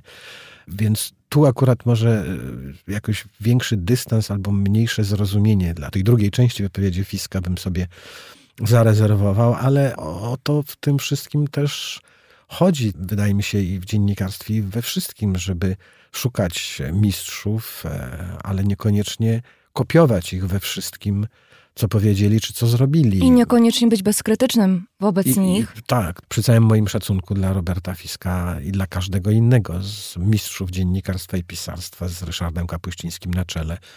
No przecież też e, gdzieś widzę jakieś rysy, czy powiedzmy, może nie rysy, ale epizody, z którymi nie do końca bym się zgadzał, w ocenach chociażby. Ale piszesz, że śmierć e, Roberta Fiska była końcem pewnej epoki w dziennikarstwie. Była końcem takiej starej szkoły dziennikarstwa. No to z całą pewnością. I zastanawiam się, co masz na myśli. Co się skończyło, a co się rozpoczęło? Wydaje mi się, że skończyło, może skończyło się. To nigdy nie jest tak, że coś się kończy nieodwracalnie. E, pożegnaliśmy się z płytami winylowymi, a dziś to one raczej w bibliotekach e, dominują, a nie płyty kompaktowe, które miały być nową zupełnie jakością po wsze czasy. Ale myślę, że śmierć Roberta Fiska można uznać za symboliczny schyłek takiego tradycyjnego dziennikarstwa i tych starych e, gazet, których tytuły potrafimy wymienić w jednym zdaniu, zapytani o to, no, co się nam z tym dziennikarstwem kojarzy i z tym analogowym sposobem uprawiania tego zawodu. Robert Fisk pracował dla znanej firmy, dla znanych firm. Był dziennikarzem, który przeszedł całą tą drogę dziennikarską od depeszowca, od e, redakcji lokalnej, później coraz większej, specjalizował się w czymś. To nie przypadek, że spędził swoje zawodowe życie w jednym regionie, bo i Irak czy Iran, a nawet Afganistan e, z jednej strony, a z drugiej strony Bałkany, o których też pisał, są jednak częścią jednej, jakiejś całości połączonej historią, e, światem arabskim, imperium osmańskim. Trudno pisać o Libanie, nie wspominając no, także o tym, z czego ten Liban wyrósł. I, i to, to dziennikarstwo było bardzo charakterystyczne dla, dla Roberta Fiska i dla tego tamtego dziennikarstwa, które on reprezentował, czy dla tego dziennikarstwa, bo przecież nie zostało one całe złożone jeszcze do grobu. Gdzieś tam jakieś resztki gdzieś po świecie się pamiętają i są pielęgnowane i uprawiane. Ale myślę, że tak jak Fisk e, dzisiaj mało kto by pracował, bo po pierwsze e, redakcji dziś na tego rodzaju dziennikarstwo raczej nie stać. E, posiadanie stałego korespondenta w jakiejś odległej stolicy to jest rzeczywiście przywilej najzamożniejszych. Po drugie, temu, jeżeli już stać którąś redakcję na to, żeby utrzymywać korespondenta w takim Bejrucie, no to nie pozwoli mu się jedynie na to, żeby pisał raz dziennie korespondencję w najlepszym wypadku, a resztę czasu trawił na normalne swoje codzienne życie. A ta codzienność to jest także lepsze rozumienie specyfiki tego miejsca, w którym mieszka i, i, i okolicy. Każe mu się e, prowadzić stronę internetową, robić zdjęcia, krótkie filmiki. Nieustannie pracuje. Pracuje tak bardzo nieustannie, że nie ma czasu na to, żeby pielęgnować kontakty, czy nawet myśli, które pozwoliłyby dostrzec w tym, co już opisał sto razy, coś nowego, coś prawdziwszego tamtego dziennikarstwa e, chyba już nie będzie, bo ten świat informacji, przepływu informacji ma to do siebie, że cały czas przyspiesza. Nie jestem ekspertem od historii dziennikarstwa. Niespecjalnie mnie nawet ona interesuje, ale będąc dziennikarzem przez tyle lat, nie potrafię wskazać momentu, kiedy ten przepływ informacji zwolnił. To jest coraz szybsze i szybsze i szybsze. I myślę, że jeżeli ktoś wymyśli jakiś nowy wynalazek, po internecie i po telefonii komórkowej, po tych mediach społecznościowych, to będzie raczej coś, co jeszcze przyspieszy albo sprawi, że tych informacji w mgnieniu oka będziemy dostawać jeszcze więcej, niż że wrócimy do czasów, o których ktoś mi kiedyś opowiadał i pewnie jest to piękna legenda ludowa, że były takie czasy dawno, dawno temu za górami, za lasami, że dziennik BBC potrafił powiedzieć o godzinie 11 czy też 7 rano, że z Afryki nie mamy dziś dla Państwa żadnych nowych informacji. Te zdanie już jest nieprawdziwe i ono takie pozostanie. W dzisiejszym świecie nie ma takiego momentu, kiedy jakieś informacji z Afryki, Ameryki Południowej czy jakiegoś zakątka świata nowych by nie było. Obojętnie, czy one są ważne, czy nieważne, żyjemy już w świecie, gdzie informacje muszą być. One mogą nic nam nie mówić, ale musimy tę informację dostać, bo być może bez tej informacji czujemy się zagrożeni. No tak, z jednej strony rzeczywiście w tym współczesnym świecie nie ma miejsca na próżnię informacyjną, z drugiej strony to, co mówisz, ta prędkość wzrastająca cały czas, e, to tempo, w jakim informacje przepływają, nie pozwalają już nam czekać na słowo. My nie chcemy czekać na słowo. Pewnie też dlatego oczekuje się od dziennikarzy, oczekuje się od korespondentów, w tym korespondentów wojennych, że będą takimi pracownikami multimedialnymi, prawda? Zdjęcia, filmiki, pisanie bloga na bieżąco, bez możliwości tego oddechu, refleksji, żeby to słowo ułożyło się w odpowiednie zdanie. I muszę przyznać, że jak patrzy się na spis treści e, Twojej książki, tej antologii Wojna, to jest to niezwykłe. Ile jest wielkich nazwisk ze świata wielkiej literatury i to literatury pięknej. I tutaj kilka przykładów: Arturo Perez Reverte, Jack London, Ernest Hemingway, George Orwell, John Steinbeck, Fryderyk Forsyth, Gabriel Garcia Marquez czy Mario Vargas Llosa. Iluż tutaj jest noblistów, iluż tutaj jest autorów wielkich powieści właśnie z gatunku literatury pięknej. Mario Vargas Llosa to jest ciekawy przykład, wybitny peruwiański pisarz, który napisał bardzo poruszający tekst, korespondencję można powiedzieć, właśnie z Izraela i strefy gazy. I tak czytając ten tekst Liosy, zestawiam to z tym, w jaki sposób dzisiaj ten konflikt jest opisywany, jak jest bardzo często nagrywany i to często przez samych oprawców, prawda? Tym przecież 7 października 2023 e, roku i ten straszny atak e, na kibuc izraelski został nagrany na telefon komórkowy. Myślę sobie, że dzisiaj zamachowcy, którzy atakowali 11 września Manhattan na polecenie swoich zwierzchników, e, nagraliby ten atak także ze środka samolotu i spróbowaliby ten film jeszcze przed roztrzaskaniem się w wieże nowojorskie przesłać do centrali po to, żeby centrala mogła to propagandowo wykorzystywać. To też jest e, taki moment, e, który pokazuje, jak zmieniła się rola dziennikarstwa. Pozornie, jak się zmieniła, może raczej pozornie, albo na pewno pozornie. Pojawienie się internetu oznaczało też demokratyzację informacji, przepływu informacji. Do tego czasu, wcześniej, przywilej głoszenia prawdy małej i dużej mieli ci, którzy pracowali w redakcjach, czyli my, dziennikarze, a nasi słuchacze, widzowie, czytelnicy mogli tylko nam ufać. To wtedy powiedziało się i zostało to uznane, że dziennikarstwo jest zawodem zaufania publicznego, bo jeżeli bym nie ufał Twojej kompetencji i Twoim ocenom, no to bym sobie szukał jakiegoś innego dziennikarza, któremu bym zaufał.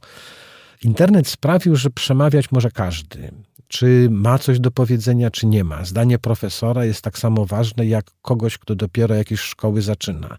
Każdy się wypowiada na każdy temat. Coraz częściej spotykamy się z narzekaniami, że w tym zalewie informacji już nie sposób się rozeznać. No to jest skutek uboczny właśnie tego, że wszyscy mogą mówić. Ja nie jestem za cenzurą, tylko nie narzekajmy na coś, z czego sami bardzo korzystamy, bo bardzo często narzekają na ten zalew informacji ci, którzy sami wytwarzają jakieś informacje, szukają informacji informacji o pogodzie i nie mogą się pogodzić z tym, że nie mogą znaleźć dobrego źródła, ale sami wypuszczają w przestrzeń internetową swoje własne oceny wydarzeń politycznych, gospodarczych, jakichkolwiek.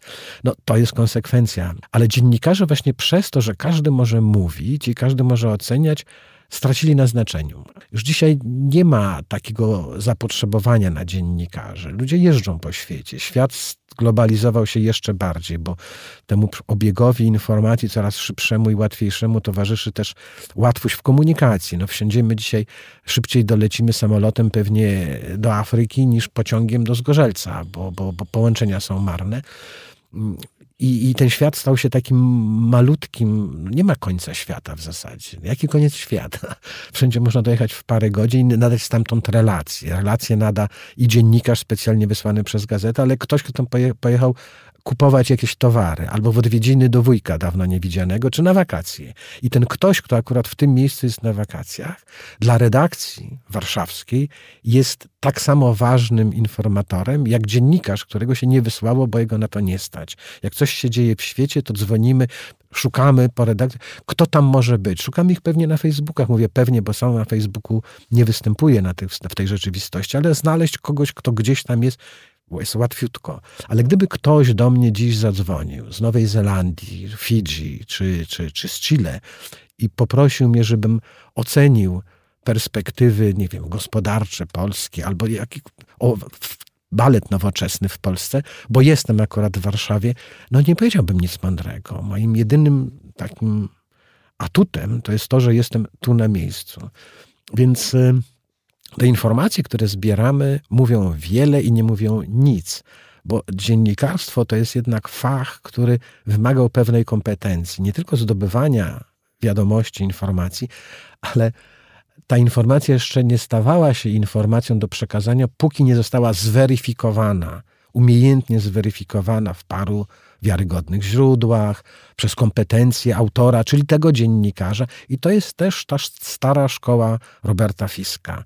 Gdyby y, nie pozwolono mu a to w tamtych czasach było tylko możliwe, spędzić zawodowego życia jako korespondent w Bejrucie, tylko rzucano by go z Bejrutu do Montevideo, z Montevideo na Kamczatka, z Kamczatki, nie wiem, do Talina, to prawdopodobnie nigdy by tak nie zapuścił korzeni i nigdy by nie zrozumiał tych wszystkich regionów tak dogłębnie, jak właśnie Bliskiego Wschodu.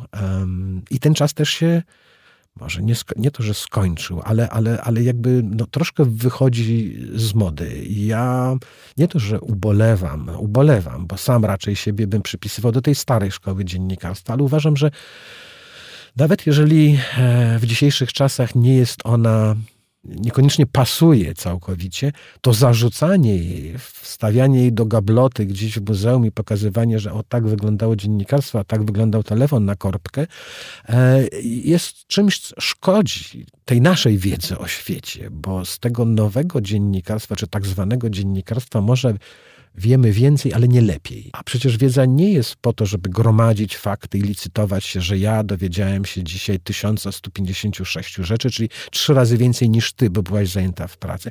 Tylko co ja z tego zrozumiałem? Ta stara szkoła dziennikarstwa, o której mówisz, wyrosła z depeszy, prawda? Depeszy, którą nazywasz alfą i omegą dziennikarstwa, jego początkiem i końcem, sednem i istotą.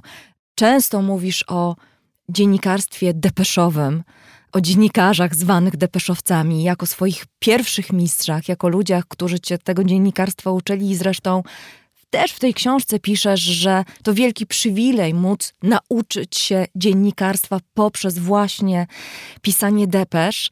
Dzisiaj depesza to jest już słowo archiwalne, to jest słowo, które zupełnie nie przystaje, prawda, do tych no czasów no internetowych właśnie. Tak, ale ja się spieram. Być może jest to mój przywilej człowieka tuż przed emeryturą, ale nigdy się nie pogodzę, żeby słowo depesza, wiadomość czy nowość została zastąpione przez news. A słyszę wokół, i to nie, że, co mówią w mowie potocznej, ale mówią dziennikarze, że e, na spotkanie z newsami zapraszam za godzinę. Przepraszam, z czym? Jeżeli przechodzimy na mowę angielską, to ja sobie poradzę. Tylko mhm. oczekiwałbym od tego dziennikarza, który zaprasza mnie na spotkanie z newsami, że następny dziennik poprowadzi w języku angielskim. E, I nie używam obcych języków mówiąc po polsku i fake news czy news, te wszystkie zapożyczenia, kiedyś narzekaliśmy na rusycyzmy, chociaż tak wiele ich nie było, ale te wszystkie anglicyzmy, amerykanizmy, które tak łatwo przejmujemy, jest zaśmiecaniem języka, dziennikarstwo to jest też dbałość o język, mówiłeś o tych pisarzach wielkich, którzy wyrośli z dziennikarstwa. Tak, dziennikarstwo było dla nich początkiem pisarstwa. Może nie myśleli jeszcze o pisarstwie, ale odkrywszy w sobie ten talent literacki, uznali, że dziennikarstwo było zaledwie przedszkolem albo szkołą podstawową, a potem trzeba iść dalej, odchodzić od depesz, od korespondencji, reportaży do opowiadania, a później do powieści. Dziennikarstwo to literatura pisana w pośpiechu, tak? No to też Kolejny któreś cytat. zdanie, które... Tak. tak, tak. Przygotowując tę książkę, rzeczywiście takich, takich e, zdań no, zgrabnych bardzo i zwykle jednak mających w sobie jakąś mądrość, bo, bo to prawda. No, dziennikarstwo jest literaturą pisaną w pośpiechu, bo dziennikarstwo to jest zawód, w którym no, szybkość jest też bardzo wysoko. W, I dobrze, bo tak powinno być. Przedwczorajsza wiadomość dzisiaj nie ma większego znaczenia. Jest też e, historią pisaną właśnie w pośpiechu, w brudnopisie, bo bardzo często dziennikarze pisząc o jakimś wydarzeniu, nie zdają sobie sprawy i nikt tego od nich w tym momencie nie oczekuje, że piszą o początku czegoś, co będzie kamieniem milowym no, no w dziejach może nie ludzkości, ale na przykład tego stulecia. Dla mnie to było też ciekawe i takie odkrycie. Lynn Henserling, e, dziennikarz amerykańskiej agencji Associated Press. Ja szukałem jego depesz pisanych z Konga, bo w Kongu w roku 60, kiedy Kongo zdobywało niepodległość, nie miało prawa być żadnych polskich dziennikarzy. Kapuściński jeździł, ale z zupełnie drugiej strony od Kisangani, które się Stanleyville wtedy nazywało. Szukałem właśnie korespondencji Lina Henserlinga z Konga i dowiedziałem się, że on w 1939 roku 1 września był w Gdańsku. I przeczytałem jego depesze i w ogóle historię te, tego pierwszego września. No więc to był dziennikarz, który pisał o strzałach ze Szlezwika Holstein, czyli o początku II wojny, ale pisząc to, nie zdawał sobie nawet sprawy, że to nie jest mógł. początek. No bo skąd miał tak. wiedzieć? Czy jego koleżanka brytyjska, która napisała depeszę jeszcze sprzed wybuchu wojny na parę dni, że, że wojna wybuchnie, bo Niemcy już mają na granicy e, mnóstwo wojska. Podejrzała, bo pojechała z kolegą z konsulatu z Katowic bodajże na niemiecką stronę kupić jakiś trunek, którego po polskiej stronie kupić nie mogła. To jest zresztą no, niesamowita, życia, to jest prawda? niesamowita historia. Claire Hollingworth, tak nazywała się ta Brytyjka, która rzeczywiście w sierpniu 1939 roku była bardzo początkującą dziennikarką. To chyba była jakaś jej jedna no, z pierwszych. Stażystka, tak, stażystka tak, tak, tak, I rzeczywiście wybrała się na stronę niemiecką po to, żeby kupić alkohol. Ponoć zresztą piszesz o tym, na śniadanie preferowała piwo. A to ciekawe, bo żyła ponad 100 lat i z tej rzeczywiście takiej, można powiedzieć, przypadkowej, incydentalnej wyprawy na niemiecką stronę wiał silny wiatr, uniósł plandeki, spod których ukazały się niemieckie czołgi. No i przywiozła dziennikarski skalp. Ona to dostrzegła, nie dostrzegł jej kolega, który prowadził samochód, może uważał na drogę. Ale mówiąc o tych wydarzeniach, z których nie zdajemy sobie sprawy, Wacław Radziewinowicz, mój kolega z e, Gazety Wyborczej, e, wydał książkę o Rosji, o Putinie i w jednym z wywiadów powiedział, że pisząc tą książkę jakby zdał sobie sprawę, on to powiedział, że jacy z nas durnie.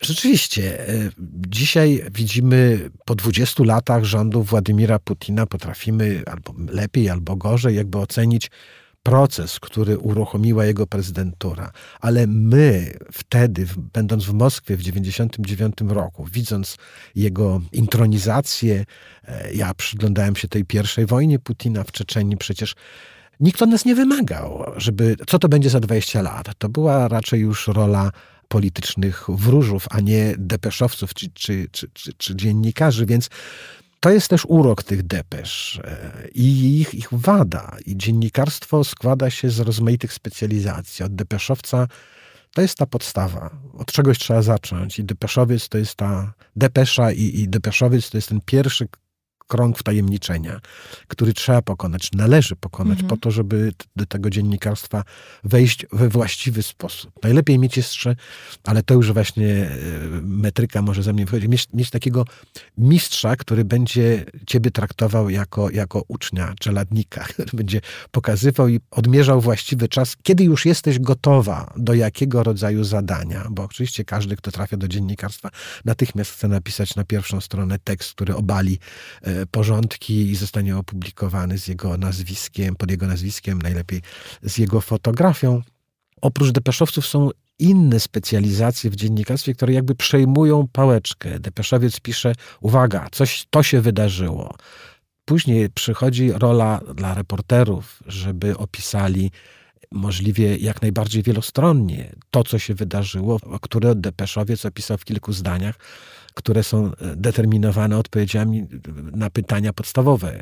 Kto, co, kiedy, gdzie.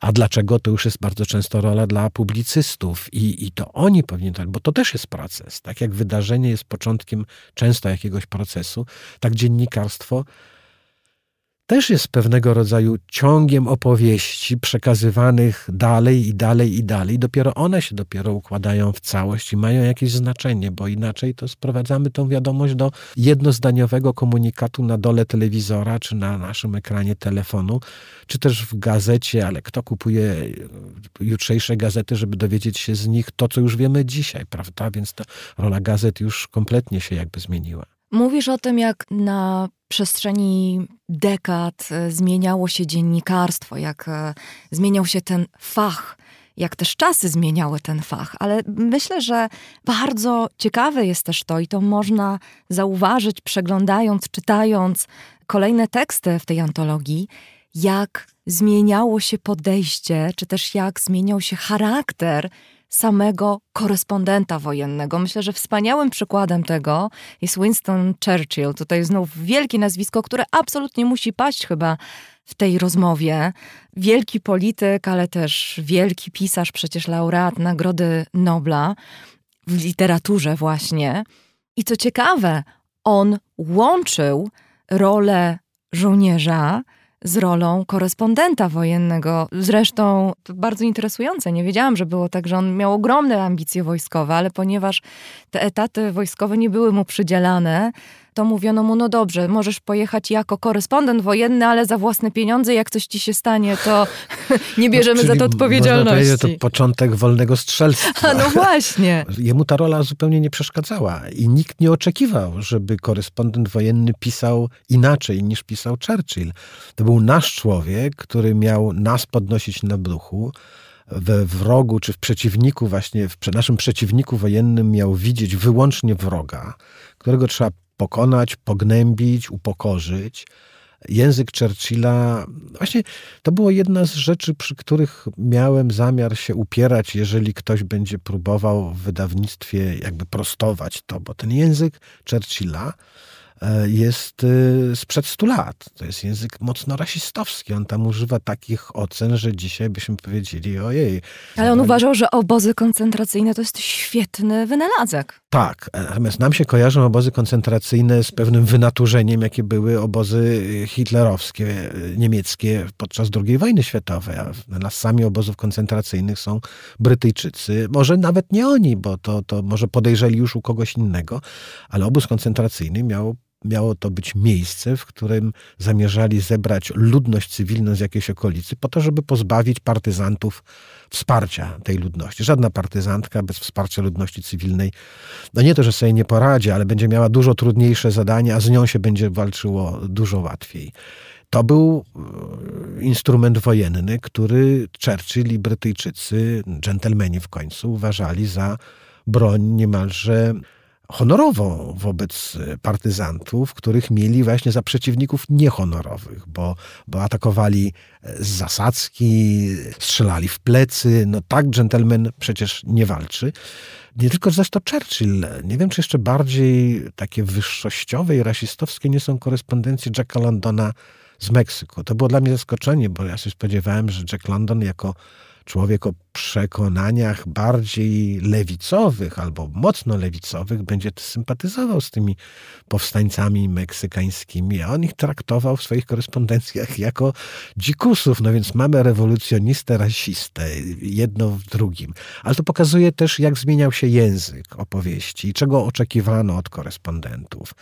Drugowojenne korespondencje Hemingwaya, Steinbecka, przecież oni już nie byli dziennikarzami. To byli wielcy albo może zapowiadający się na wielkie... Nie no, co tu dużo mówić, to byli już wielcy uznani pisarze, a zostali posłani na te wojny, bo redakcje, które ich angażowały, miały nadzieję, że e, poczytność zyskają im nie fachowe analizy sytuacji wojennej, tylko właśnie literacka strona korespondencji.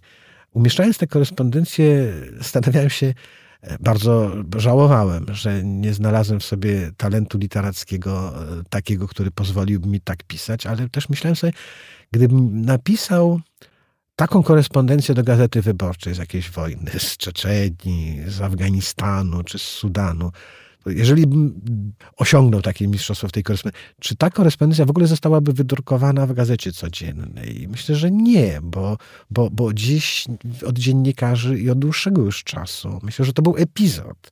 To kończyło w zasadzie, bo miałeś e, Josę, Marqueza, to już były ich eksperymenty reporterskie podejmowane w czasach, kiedy byli wielkimi pisarzami. Josa pojechał na Bliski Wschód, do Izraela, do Palestyny, żeby jako pisarz tą literacką przenikliwością pokazać strony konfliktu, bo on tam nie zajmuje się oceną ani analizą. On przedstawia postacie tego konfliktu i być może ze sposobu prezentacji tych postaci konfliktu, drugoplanowych przecież zupełnie, no, według mnie daje dużo te, te, te obrazki do zrozumienia tego, co było, ale także tego, co, co jest, bo tak wiele się nie zmieniło przecież na, na, w, tym, w, tym, w, tym, w tym sporze bliskowschodnim, w tym konflikcie.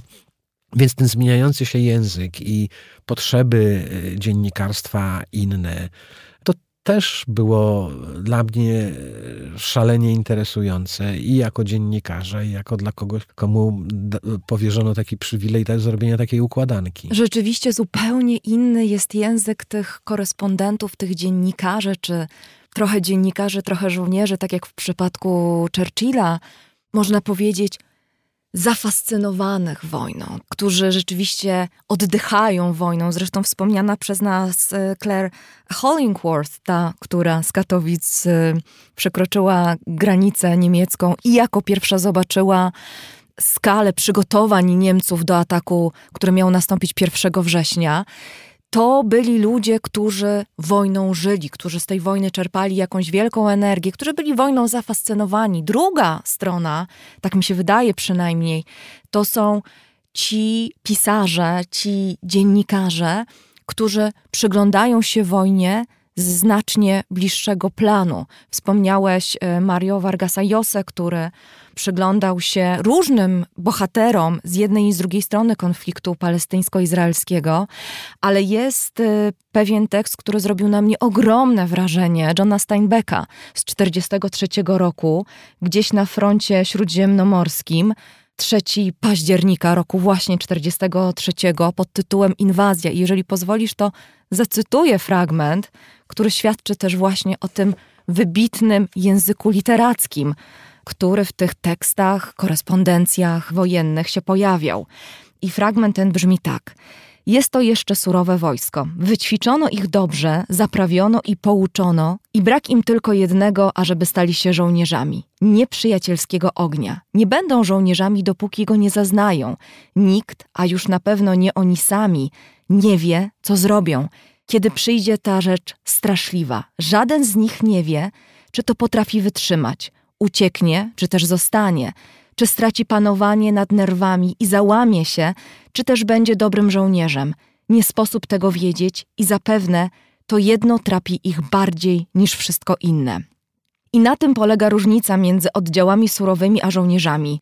Jutro, o tej porze, ci, którzy zostaną przy życiu, będą już inni, będą wiedzieli to, czego nie mogą wiedzieć dzisiaj, będą wiedzieli, jak zachowują się w ogniu właściwie ryzyko nie jest wielkie. Będą dobrymi żołnierzami, bo nie wiedzą, że to jest noc przed natarciem. Nikt tego wiedzieć nie może. Spoglądają dziwnie na innych w świetle księżyca na żelaznym pokładzie. Ludzie, których znali dobrze i z którymi służyli, są teraz jacyś obcy, każdy jest odgrodzony od reszty i w myśli przepatruje twarze kolegów, starając się odgadnąć, którzy polegną. Kto będzie żył jutro wieczorem? Ja na pewno. Nikt sam nie ginie na wojnie, to wykluczone. Nie byłoby wojen, gdyby się ginęło. Ale w tę ostatnią noc każdy dziwnie spogląda na innych w świetle księżyca i widzi śmierć.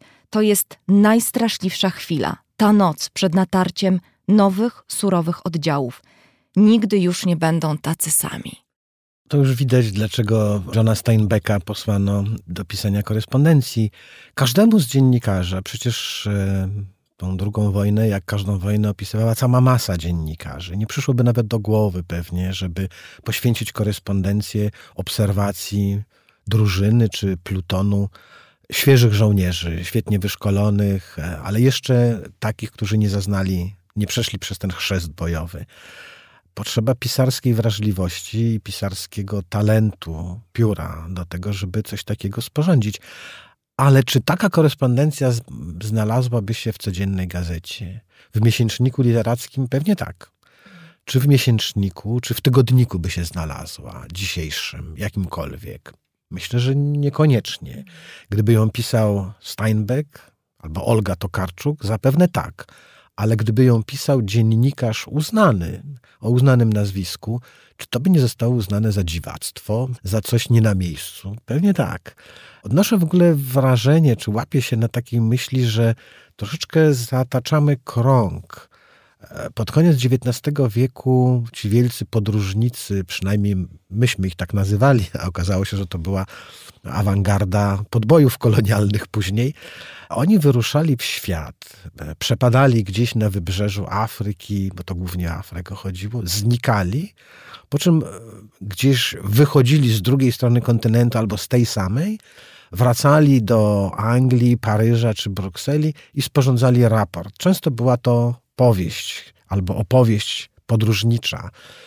Dzisiaj e, dziennikarze dobrzy i ci najlepsi na bieżąco zajmują się tekstami, które nie mają z literackością albo nie mają wiele wspólnego. Dopiero po fakcie zajmują się opisem takim bardziej plastycznym. I znów musimy czekać, aż oni wrócą stamtąd, po to, żeby przeczytać, czym była ta wojna w Iraku, w Afganistanie, w Czeczenii, bo z tych bieżących informacji dostawaliśmy właśnie informacje, ale może nie, to one były niewystarczające do tego, żeby z tych informacji stworzyć sobie samemu jakiś plastyczny obraz. Z tej korespondencji Steinbecka jesteśmy przecież na tej tratwie, która za chwilkę wyląduje. Widzimy tych żołnierzy, widzimy te srebrne światło księżyca. Jest to nie, bardzo przejmujący i szalenie plastyczny opis wojny. To jest jedno z oblicz wojny, bo przecież na każdej są żołnierze, na każdej są żołnierze, którzy y, mają stoczyć pierwszą bitwę. I dzisiaj gazety jakby wychodzą też z tej roli, którą próbowały przejąć przez jakiś czas, przejąć na siebie zadanie, przywilej, obowiązek informowania czytelników plastycznie, bo poza depeszami były reportaże, była publicystyka, żeby jeżeli ktoś chciał się czegoś o świecie dowiedzieć, to miał e, kupować gazety i z nich czerpać tą wiedzę. Odnoszę wrażenie, że może były, okazało się to zadanie ponad siły. Może czasy tak bardzo się zmieniły, że zadanie przerosło gazetę, a może, a może to dziennikarstwo papierowe, pisane, e, poszło po linii mniejszego oporu, może, może, może dało się czymś innym zafascynować, bo te opisy, które kiedyś znajdowaliśmy w pismach, dziś musimy ich szukać w książkach. W gazetach coraz mniej jest miejsca na, a to one przecież to tam się to dziennikarstwo, tego rodzaju dziennikarstwo się rodziło w gazetach. I one musiały sobie pójść gdzieś, szukać jakichś innych miejsc, bo gazety tego miejsca im odmówiły, bo gazet nie stać było, mówię gazety, ale to przecież nie chodzi tylko o pisma codzienne, ale także tygodniowe, te, te miesięczniki że nie ma dla nich miejsca. Może to dobrze, ale, ale oni są do tego zmuszeni, żeby, żeby tego rodzaju opowieści sporządzać już w twardych okładkach, a nie w tych papierowych, codziennych. Ale wiesz, myślę, że ta antologia pod tytułem Wojna, której jesteś autorem, ona przypomina nam o tym, czym mogłoby być dziennikarstwo, czym było kiedyś dziennikarstwo i szczególnie ten fragment Steinbecka, nie krótki, który przytoczyłam. Przytoczyłam go właśnie po to, żeby pokazać, że to dziennikarstwo wojenne, no bo to była przecież korespondencja z 43, z ognia wojny, II wojny światowej. Że to z jednej strony, tak jak powiedziałeś, To jest literatura, która powoduje, że czytelnik widzi to światło księżyca, widzi przerażone twarze tych żołnierzy, tych młodych chłopaków.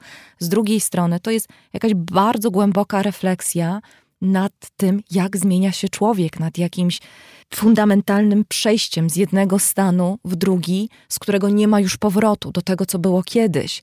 I tak sobie myślę, że tutaj jest gdzieś ten paradoks między tym, co mówił Fisk, że wojna to jest upadek człowieczeństwa, bo jest, ale pisanie o niej może być refleksją nad człowiekiem. No tak, wojna myślę, że y, z jednej strony ta rola korespondenta wojennego postrzegana jest jako zadanie niezwykle trudne, ryzykowne.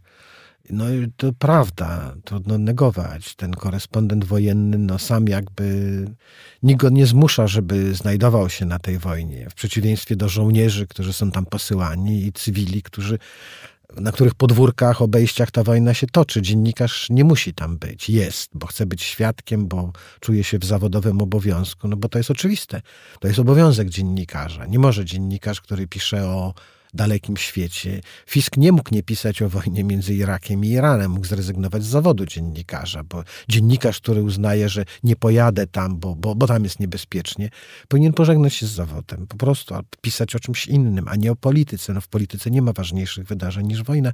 Nikt nie każe też tym wojnom przeglądać się z tak bliska, ale dopiero z bliska bardzo często widać rzeczy kompletnie niedostrzegane z daleka te szczegóły. Steinbeck nie zauważyłby tych żołnierzy, jakby z nimi nie siedział na tej, na tej, na tej tratwie. Ale co więcej, możemy sobie wyobrazić bardzo podobną scenę z tych wojen, które toczą się teraz, prawda? Możemy sobie wyobrazić ukraińskich młodych chłopaków, tak. którzy są właśnie w tym samym momencie. Ta tratwa którym... Steinbeckowska może być każdym okopem, każdym czołgiem, ze świeżą załogą, z żołnierzami, którzy bardzo często zaciągnęli się na tę wojnę na ochotnika, bo, bo się powodowali, nie wiem, upili się poprzedniego dnia, albo powodowali jakąś solidarnością koleżeńską, jak bohaterowie łowcy jeleni. Świetny film, opowieść wojenna doskonała, do wyjazdu do, do, do, do, do Wietnamu.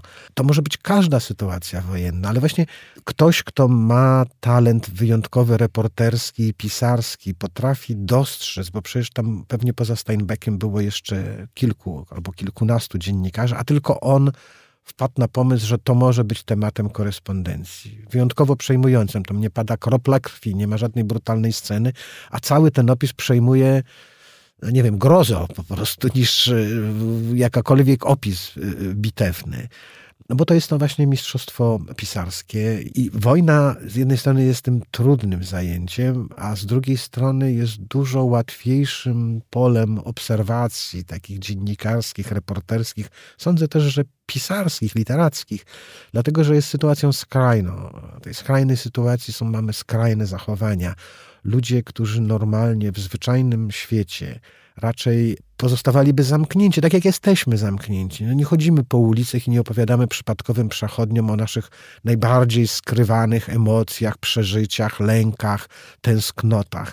Na wojnie tak. To wydaje się nam nie, nie, nie absurdalne, ale no, ja w swoim doświadczeniu reporterskim, dziennikarskim spędziłem na tych wojnach pewnie ponad 20 lat. No nie ciągiem przecież co krok spotykałem się z takimi sytuacjami, że ludzie, którzy opędzaliby się ode mnie w normalnej sytuacji, przychodzili, wyszukiwali mnie albo rozpoznawali mnie w tłumie jako tego dziennikarza i podchodzili po to, żeby opowiedzieć, co im się przydarzyło. Jakby podzielenie się nieszczęściem nadawało temu nieszczęściu wiarygodności, w ich przekonaniu było właśnie może jedynym sposobem, żeby to nieszczęście zostało dostrzeżone, żeby ktoś jak wysłucha tej historii, to może to jest to jedyne, co po nich zostanie. Żeby nie Pojęcia przypadło. nie mam, o co chodziło, ale, ale pracuje się dużo łatwiej. Trudność polega na tym, żeby znaleźć czas dla tych wszystkich opowieści, żeby nie opędzać się przed nimi, tak jak oni by się opędzali przed dziennikarzem, bo żeby zdobyć się na tą wrażliwość i cierpliwość, bo bo, bo pełni się nie tylko rolę dziennikarza, który musi, ma wysłuchać jakiejś tam relacji, nie spowiednika, broń Panie Boże, ale jednak no, troszeczkę ci, którzy przychodzą nam opowiadać o swoich nieszczęściach, oczekują od nas, że będziemy kimś więcej niż tylko dziennikarzem. I my mamy obowiązek, żeby na to coś się zdobyć. Nie potrafię powiedzieć teraz, czy zdefiniować, kim czy czym to coś jest, ale to jesteśmy winni za tą opowieść. I pracuje się łatwiej. Myślę, że ludzie o takich talentach literackich. Zresztą Steinbeck różni się od Hemingwaya, prawda? I u Hemingwaya nie znajdziemy takich opisów. Steinbeck i w swoim pisarstwie, tym niewojennym, pochyla się bardzo nad losem tych ludzi, e, takich bardziej doświadczonych przez los. To nie przypadek, że to on to napisał. Mhm. E, I to jest ten sam człowiek, który opisał, napisał Grona Gniewu. Konieczna jest taka wrażliwość. Hemingway by się z nimi napił wina, poopowiadał jakieś historie bohaterskie, a Steinbeck się koncentruje na szczególe. Kapuściński myślę, że byłby prędzej napisał taką, taką opowieść z tej, z tej barki. Zresztą pisał w swoich, wiele takich reportaży Kapuścińskiego właśnie jest z perspektywy tej barki, tego żołnierza i tego srebrnego księżyca. Mm. I na koniec, e, wielokrotnie padło w czasie naszej rozmowy słowo antologia. Zresztą w podtytule tego zbioru Wojna jest antologia reportażu wojennego. Z drugiej strony, ty we wstępie dystansujesz się od tego słowa, podkreślając, że to nie jest antologia, to jest zbiór osobisty. To są teksty, które są dla ciebie ważne, które są ci drogie mnóstwo pisarzy, mnóstwo reporterów, mnóstwo tekstów.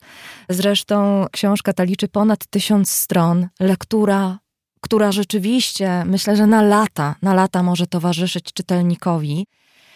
Chciałam Cię zapytać na koniec, y, bo z pewnością wiele z tych tekstów to były teksty Ci bliskie, które gdzieś tam były obecne w Twoim życiu, także w życiu zawodowym, ale z pewnością były też takie, które odkrywałeś, kiedy pracowałeś nad tym zbiorem reportażu wojennego. I ciekawa jestem, czy byli jacyś autorzy, czy były teksty, które, nie wiem, były dla Ciebie jakiegoś rodzaju olśnieniem, jakiegoś rodzaju zaskoczeniem. I czy to olśnienie, czy zaskoczenie rzuciło być może jakieś światło, czy jakąś refleksję na te ponad 20 lat Twojej pracy, Twojej pracy dziennikarza, Twojej pracy reportera, człowieka, który mnóstwo konfliktów opisywał? Problemem czy bólem tego mojego, mojej części zadania związanego z tą, z tą książką był obowiązek selekcji odrzucanie czy rezygnacja z jakichś korespondencji, jakichś fragmentów tekstów wymuszona brakiem miejsca absurdalne, bo mówimy o książce, która i tak liczy ponad tysiąc stron, ale jednak musiała pięć tysięcy liczyć. Albo jakimiś rygorami związanymi z prawami autorskimi, które pozwalały opublikować sześć kartek, a nie szesnaście.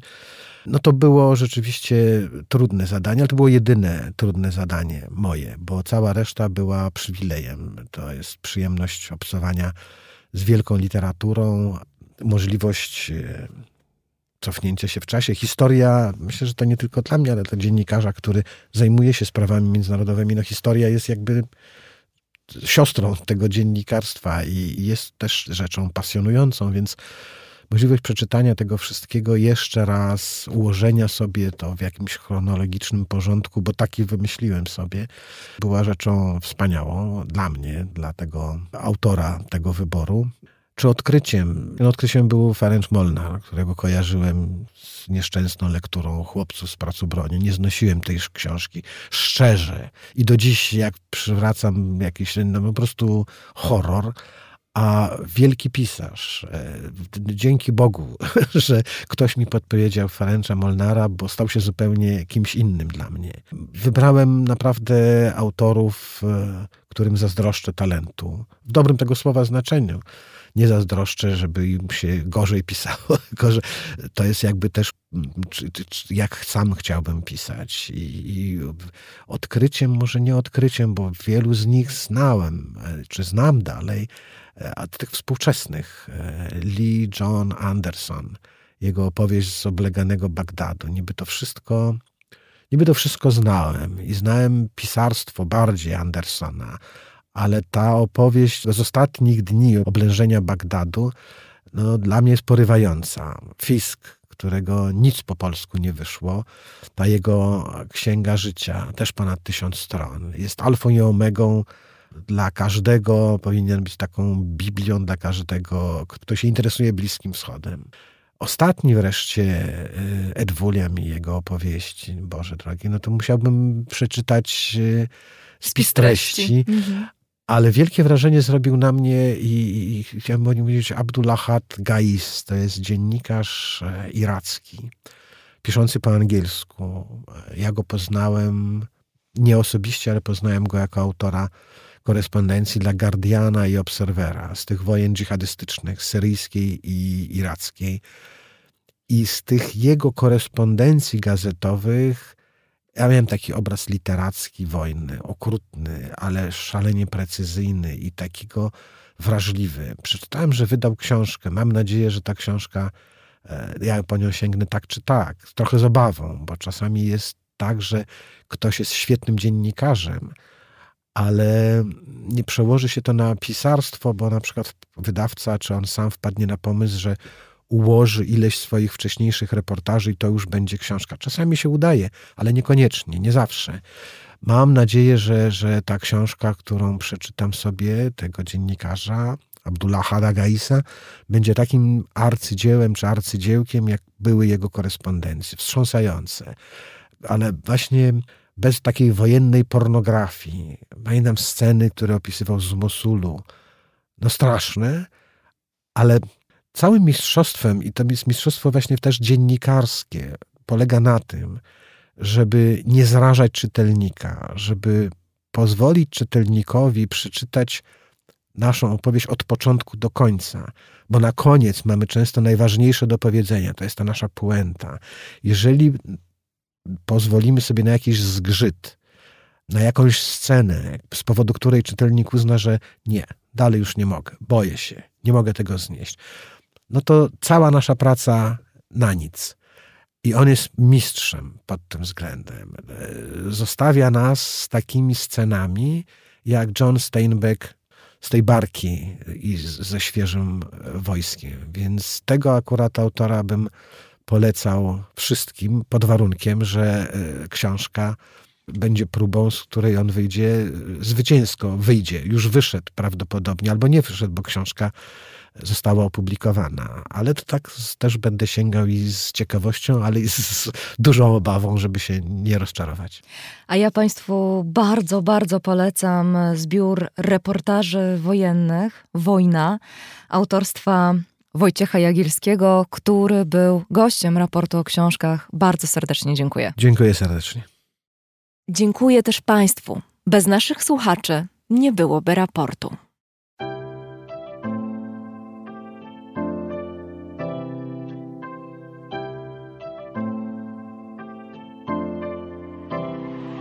Raport o stanie świata od marca 2020 roku rozwija się dzięki Państwa zaangażowaniu i szczodrości. To dzięki Wam możemy opowiadać o świecie przy pomocy dźwięków. Dzięki Wam ten program jest przygotowywany w profesjonalny sposób z zachowaniem najwyższej jakości, bo na nią właśnie zasługują słuchacze raportu o stanie świata. Z serca dziękuję wszystkim Państwu za wpłaty. Wasza hojność jest dla mnie ogromnym zobowiązaniem. Zbiórka na patronite.pl ciągle trwa, zachęcam do udziału.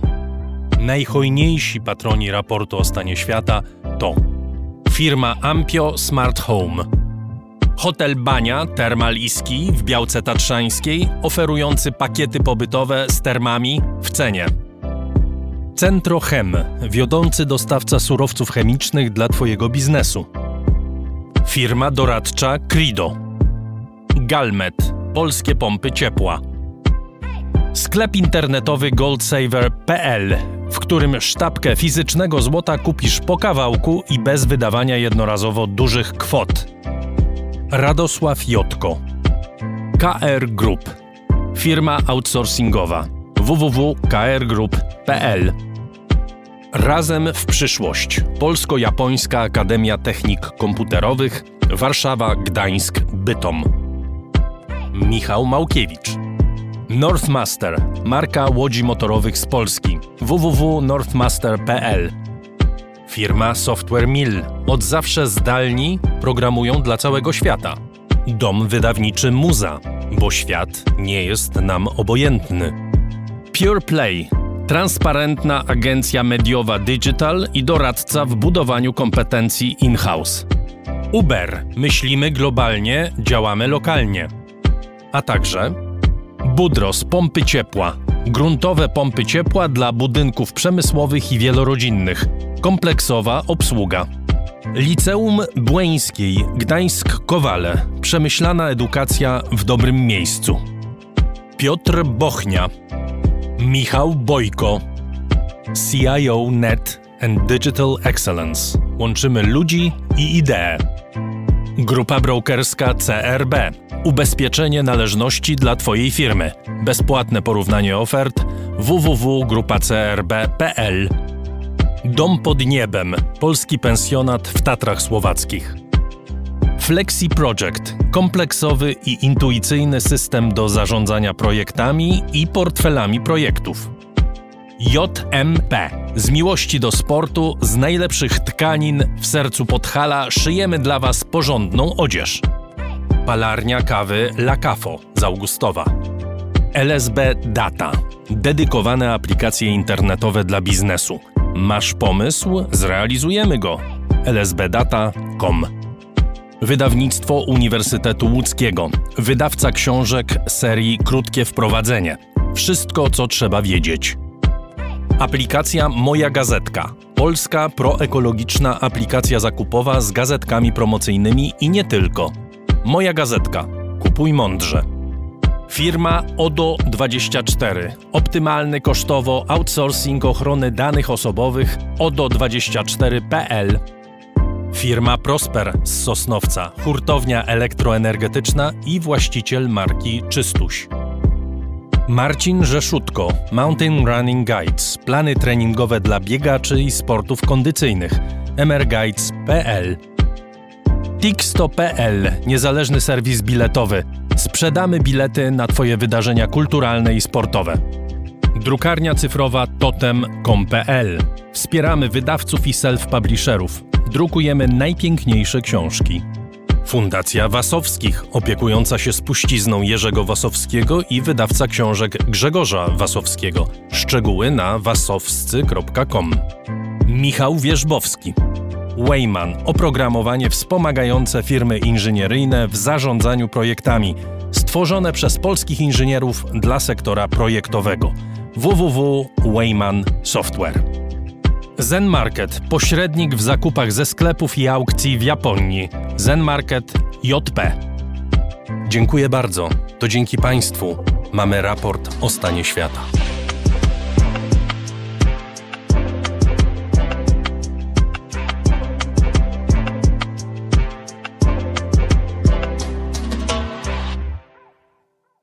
Czasem te najbardziej wstrząsające opisy wojny i konfliktów nie mają drastycznych, ociekających krwią opisów. Okrucieństwo często utożsamiamy z irracjonalnymi, niekontrolowanymi wybuchami przemocy. Tymczasem bardzo często jest tak, że to, co straszne i okrutne, jest realizowane w sposób racjonalny, mówi argentyński pisarz Martin Coan, który w swojej powieści Dwa razy czerwiec podejmuje jeden z najboleśniejszych rozdziałów historii Argentyny. Okres panowania hunty wojskowej w latach 1976-83. Czas tak zwanej brudnej wojny, kiedy aresztowania, tortury, morderstwa stały się częścią codzienności. I właśnie to, jak terror i okrucieństwo, na pozór niewyobrażalne, na pozór nie do zniesienia, powszednieje, jak splata się z normalnością. Ten temat jest w centrum zainteresowania argentyńskiego pisarza. Dlatego narratorem powieści jest bezimienny poborowy, który z całkowitą obojętnością przygląda się złu. A może nie wie, czym tak naprawdę zajmuje się wojskowy lekarz, którego jest szoferem. Ale czy można nie wiedzieć? Można, bo przecież wiedza nie jest dana nam raz na zawsze – lecz jest nieustannie negocjowana z naszym sumieniem. Z Martinem Koanem spotkałam się w Krakowie, gdzie był gościem festiwalu Konrada. W rozmowie pomogła nam autorka przekładu powieści Dwa razy czerwiec, Barbara Jaroszuk, za co bardzo serdecznie jej dziękuję. Gościem raportu o książkach jest Martin Koan. Dzień dobry, buenas tardes. Buenas tardes. Fabuła Dwa razy czerwiec y, osadzona jest w roku 1978. To jest taki czas w Argentynie, kiedy od dwóch lat trwają już rządy y, hunty wojskowej. To jest też taki czas, kiedy w Argentynie mają miejsce Mistrzostwa Świata w piłce nożnej. W roku 1978 pan miał 11 lat i chciałabym rozpocząć od takiego pytania o to, co pan z tego czasu zapamiętał, jakie są pana osobiste wspomnienia z tego momentu, który przełożył pan na swoją powieść. Mi idea, la, la novela creo, no, no era tanto, no fue tanto mostrar el horror que había por detrás de la euforia deportiva, sino Powieść jest całkowitym przeciwieństwem mojego własnego doświadczenia. Jako jedenastolatek żyłem tą euforią i uczestniczyłem w zbiorowej radości, która rozlała się na całą Argentynę. Książka jest odwrotnością moich osobistych wspomnień tamtego czasu. Napisałem ją na przekór własnej pamięci. To jest bardzo ciekawe, co pan mówi, że ta książka została napisana w kontrze do pamięci bo pamięć chyba w ogóle jest bardzo ważnym elementem tej powieści, zwłaszcza, że od e, czasów hunty wojskowej, tego bardzo ciemnego e, rozdziału historii argentyńskiej minęły cztery dekady, a jednak jest potrzeba, żeby ciągle na ten temat pisać. Pamięć to jest coś takiego, co się zmienia z upływem czasu, prawda? I też pamięć tak ważnego, jednocześnie traumatycznego, z trzeciej strony formującego wydarzenia, jakim były rządy hunty wojskowej w Argentynie, to jest coś, co się zmienia, e, coś, co pracuje cały czas w Argentynie? La memoria cambia y no podría no cambiar si es realmente... Pamięć ciągle pracuje. Nie może być inaczej, bo pamięć jest aktem, który rozgrywa się w teraźniejszości. Choć jej przedmiot osadzony jest w przeszłości, to praca pamięci odbywa się w teraźniejszości, a ponieważ teraźniejszość nieustannie się zmienia, to zmienia się również pamięć.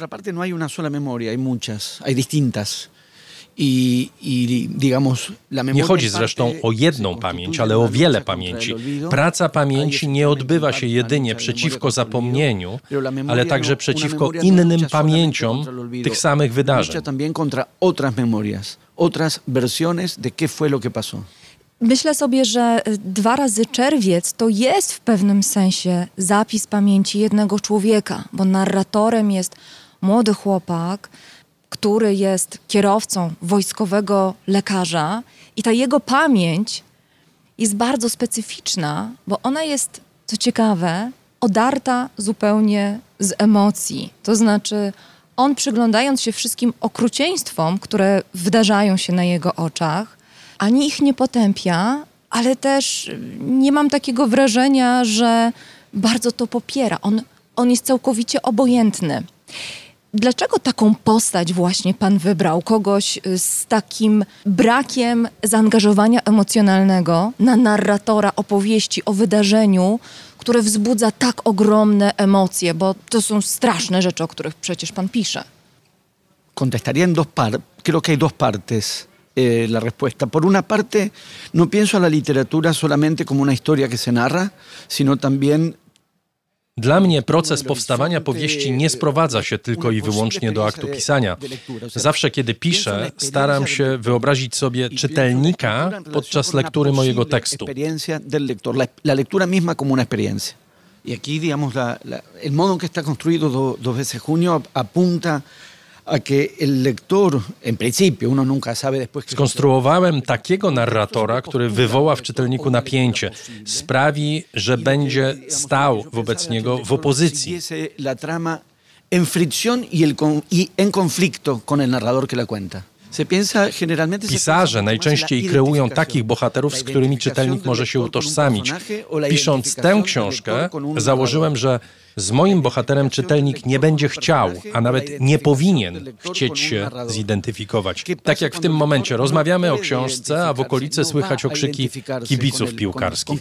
To sytuacja bardzo adekwatna do tego, o czym mówię. No tak, to jest ten dysonans, prawda, o którym pan mówi, który pan antycypował w czytelniku i rzeczywiście tak jest. E, myślę, że czytając tę książkę, czytelnik czuje pewnego rodzaju niepokój, bo wiele rzeczy jest na odwrót. To znaczy tak, człowiek, który przygląda się strasznym rzeczom, nie ma do nich żadnego stosunku emocjonalnego, ale być może jeszcze większy dysonans i być może jeszcze większa sytuacja do góry nogami, to jest zawarta w postaci tego lekarza wojskowego, doktora Massiano. Lekarz, który nie leczy, tylko robi coś zupełnie innego. Taki cytat dodam z, z pańskiej książki, kiedy ustami tego doktora Messiano pisze pan tak. Medycyna pozwala wyznaczyć punkty graniczne, do których ciało może zostać doprowadzone. Czyli medycyna nie jest po to, żeby ratować życie, tylko po to, żeby sprawdzać, gdzie jest ten punkt graniczny. No, wstrząsające absolutnie zdanie. Yo diría, eh, tenemos tendencia a, a asociar... Ciekawe jest to, że bardzo często utożsamiamy okrucieństwo z nieracjonalnymi, niekontrolowanymi wybuchami przemocy. Tymczasem bardzo często jest tak, że to, co straszne i okrutne, jest realizowane w sposób racjonalny. I postać doktora Messiano jest tego przykładem. Perfectamente racional perfectamente controlado. Justamente ayer estuve en Auschwitz. Wczoraj byłem w Oświęcimiu i chyba nie muszę mówić nic więcej na temat tego, do czego racjonalność potrafi doprowadzić. Precisamente controlar la tortura. Rola lekarza w nielegalnych centrach zatrzymań polegała właśnie na tym, by utrzymywać więźniów przy życiu tak długo, jak się da. Bo sytuacja, kiedy więzień umiera, zanim uda się wyciągnąć z niego wszystkie informacje, oczywiście za pomocą tortur, uznawana była za klęskę. Empecé a pensar la novela en parte con la frase con la que la novela empieza, To wybrzmiewa w pierwszym zdaniu, od którego powieść się zaczyna. Zdanie, którego istota jest straszliwa, nie do ogarnięcia, nie do zniesienia, a jednocześnie sformułowane w bardzo zimny, obojętny i racjonalny sposób. Y y. Ahí creo que la novela me parece que tiene al menos dos registros. Uno es el de la impasibilidad, la no reacción del narrador. Se espera que un, un ser humano, eh, Zwykle spodziewamy się, że człowiek zareaguje y na no zło, które widzi. A tutaj mamy do czynienia z narratorem, który z jednej strony jest całkowicie obojętny, a z drugiej z lekarzem, który w sposób racjonalny organizuje to zło. eh, insoportable del narrador y la frialdad metódica de Messiano. To zdanie otwierające książkę, to przerażające zdanie, o którym Wam wspomniał, brzmi tak. Od jakiego wieku można torturować dziecko? Tyle, że zdanie to zapisane jest z błędem ortograficznym, bo zamiast o d, od, napisane jest o t. I co ciekawe, co wstrząsające, to ten nasz narrator, który widzi kartkę na biurku z tym zdaniem zapisanym w notatniku, nie reaguje na przerażającą treść, tylko reaguje na ten błąd ortograficzny. I tutaj znowu mamy zderzenie braku emocji z jakąś niesamowitą precyzją, tym porządkiem, tą skrupulatnością, która też bardzo mocno charakteryzowała tego wspomnianego przez pana doktora Messiano, który no właśnie z taką precyzją sprawdzał, jak długo jeszcze można torturować człowieka, zanim umrze. Bo nie chodziło o to, żeby przeżył, chodziło o to tylko, żeby jak najdłużej można było nad nim pracować. Yo creo que sí, efectivamente, tienen un gesto análogo, un gesto similar, en nombre de, de- que actúan en nombre del bien. To de- pierwsze de- zdanie z y błędem ortograficznym jest ważne także z tego powodu, że obaj bohaterowie, zarówno dr Messiano, jak i narrator, są przekonani, że stoją po stronie dobra. Bo dobro oznacza poprawianie błędu. Jak coś jest źle, to zmieniamy to na dobrze. To fascynujące, jak czasem najokrutniejsze czyny mogą być popełniane w imię dobra. Niemniej interesujące jest pytanie, skąd bierzemy przekonanie, że jesteśmy po tej dobrej stronie. hay, algo en la reacción también del conscripto, no es, no es del narrador, no es solo su impasibilidad, y a mí me interesa esa impasibilidad, en el sentido de que me interesa indagar, eh, no señalar ni denunciar, sino indagar. Kolejne bardzo ważne pytanie w mojej powieści dotyczy narratora. Czy on zdaje sobie sprawę z tego, co się dzieje, czy nie? Książka nie udziela jasnej odpowiedzi na to pytanie. Także w tym szerszym sensie, czy to możliwe, żeby nie zdawać sobie sprawy ze zła, które nas otacza? A propósito de esos años, que es, ¿sabíamos o no sabíamos? ¿Se sabía o no se sabía lo que estaba pasando? Tratar de detectar cómo alguien puede eh, dejar de saber lo que ya sabe. No tak, i czy w tym wypadku ta niewiedza, czy jest y, czymś moralnie y, nagannym? Czy można traktować niewiedzę jako występek równie zły, jak y, czynne działanie na rzecz zła? No es lo mismo, hay grados. To nie jest to samo nie wiedzieć o złu i czynić zło. Ale bardzo zależało mi na tym, żeby ta powieść uświadomiła czytelnikowi, dlaczego to wszystko, co wydarzyło się w Argentynie za czasów hunty, w ogóle było możliwe. Uważam, że mechanizmy, które za tym stały, doskonale ilustruje postawa naszego narratora, młodego poborowego. Może wie, a może nie wie. Oczywiście ta jego obojętność nie jest tym samym, co nadzorowanie tortur przez doktora Messiano. Z kolei tego, co robi doktor Messiano, nie należy porównywać do tego, co robią kaci. Ale to są różne stopnie tego samego mechanizmu i każdy z trybików tego mechanizmu jest potrzebny, żeby całość mogła zadziałać. Nasz narrator jest malutkim trybikiem, ale jednocześnie bardzo istotnym. Bez takich jak on, mechanizm represji by nie zadziałał. Eh. Dlatego tak bardzo zależało mi na tym, żeby czytelnik czytając powieść przez cały czas zadawał sobie pytanie, czy narrator wie, czy nie wie. Chociaż są też momenty, w których wszystko staje się jasne. W scenie, w której narrator spotyka torturowaną kobietę w nielegalnym centrum zatrzymań, wie, co się z nią dzieje. Zaś w drugiej części opowieści, kiedy jest już rok 1982 i spotyka dziecko tej kobiety, które zostało przywłaszczone przez jej oprawców, on też wie, że to dziecko nazywa się inaczej niż jego rzekomi rodzice się do niego zwracają.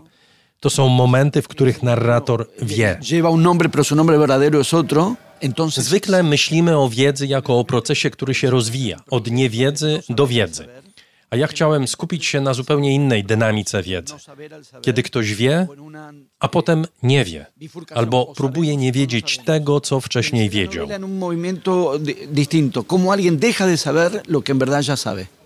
Jednym słowem, wiedza jest wyborem. Wiedza nie jest e, takim stanem, do którego dojrzewamy czy dochodzimy, tylko jest ciągle negocjowana z naszym sumieniem. Czy chcemy wiedzieć, czy nie chcemy wiedzieć. Jest właśnie tak, jak pani mówi. Jednocześnie chodziło mi o to, żeby pokazać, jak naprawdę działały represje w czasie dyktatury. A działały tak, że były, a jednocześnie ich nie było. Wszyscy wiedzieli, co się dzieje w nielegalnych centrach zatrzymań, albo wiedzieli łamane przez nie wiedzieli. Mimo, że władza nie robiła tego jawnie. A więc ze strony władzy to też była nieustanna fluktuacja, gra między tym, co się mówi, a czego się nie mówi. Visible y clandestina a la vez. Pytam o ten wybór wiedzy lub niewiedzy, bo mam wrażenie, że w tej książce kolejny duży temat to jest pytanie o losowość, o to, czy my wybieramy to miejsce w historii, czy ono jest tam pisane. I bardzo ciekawa jest konstrukcja pańskiej książki, bo tytuł każdego rozdziału to jest jakaś liczba. I znów, jeśli pozwoli pan, zacytuję krótki fragment, zresztą to jest ta sama pierwsza strona, który brzmi tak. Słusznie zakładaliśmy, że skoro w grę wchodzą numery, to wszystko kwestia czystego przypadku. Jasne, że nauka też często posługuje się cyframi i wówczas numery służą bardziej racjonalnym operacjom. W tym wypadku jednak chodziło o losowanie, a numery wyznaczały nic innego jak los. O te liczby chciałam pana zapytać, yy, bo na pewno za tym wyborem tytułowania tych poszczególnych rozdziałów była jakaś bardzo konkretna myśl i poprosiłabym pana o rozwinięcie, jeśli mogę. Sí. Eh, esa parte Losowanie, na podstawie którego nasz narrator, młody poborowy, zostaje przydzielony do wojska na stanowisko szofera doktora Messiano, jest historią prawdziwą. W Argentynie w latach 70. o tym, czy ktoś pójdzie do wojska, a jeśli tak, to jaka służba zostanie mu przydzielona, decydowało losowanie. Y no I tu jest element osobisty, ponieważ przypisałem narratorowi moje własne numery, które sam niegdyś wylosowałem. Tylko, że w moim wypadku te numery pozwoliły mi uniknąć służby wojskowej, więc nie umiem nikogo zabić. O sea, no sé, no sé matar a nadie. Pero al, al convertir eso, yo podríamos decir incluso en un principio. Od pierwszego zdania w książce, które brzmi od jakiego wieku można torturować dziecko, wszystko zostaje sprowadzone do liczb. Ile to dziecko waży, ile mierzy, czy jego masa ciała wytrzyma takie czy inne operacje na nim. Po napisaniu tego zdania zacząłem się zastanawiać, czy do liczb można sprowadzić wszystkie te okrucieństwa, które opisuję w książce. To jest pytanie dotyczące z jednej strony moralności, a z drugiej naszych możliwości poznania. Czy wszystko można wyrazić w liczbach? tan, terrible en, en un asunto numérico y, y pensé, si semejante cuestión puede reducirse a un asunto numérico, el mundo entero puede traducirse a números. Mówiąc o losie i przypadku, no to nie mogę nie nawiązać do, do tych hałasów, które w tle ciągle, ciągle nam wybrzmiewają. Nie wiem, czy to przypadek, czy nie, że kiedy rozmawiamy o książce, która dzieje się w czasie tego strasznego dla Argentyńczyków meczu z 78, kiedy Argentyńczycy przegrali z Włochami. Akurat jakiś mecz się rozgrywa tutaj w Krakowie i rzeczywiście kibice robią nam taką ścieżkę dźwiękową trochę do tej naszej rozmowy. Więc tak, y, zapytam o ten mecz, y, zapytam o ten y, wątek sportowy, bo on absolutnie nie, nie przydarza się przypadkowo w pańskiej książce. I to, co mnie uderzyło, to, co bardzo mnie uderzyło w czasie lektury, to to, jak jedyny moment, kiedy ludzie opisani przez Pana, niekoniecznie ten nasz narrator, ale tłum Argentyńczyków, który wychodzi ze stadionu, okazuje emocje i to są bardzo silne emocje ogromnego zawodu, nieszczęścia, przerażenia to są emocje związane z meczem, a nie z sytuacją polityczną w tym kraju i nie z faktem, że w budynku obok tego stadionu odbywają się tortury. To jest coś bardzo uderzającego. Wtrącę znów cytat. Po tym meczu pada takie zdanie: Nie umieli wytłumaczyć tego, co się wydarzyło, a przecież nie miało prawa się wydarzyć. I tak czytając to zdanie, wydawało mi się, że ono, że ono pasuje bardziej do tego, co się dzieje w tych salach tortur, a nie tego, co się wydarzyło przed chwilą na stadionie. Hay algo con la memoria y el olvido que me había llamado la atención. Ma pani rację.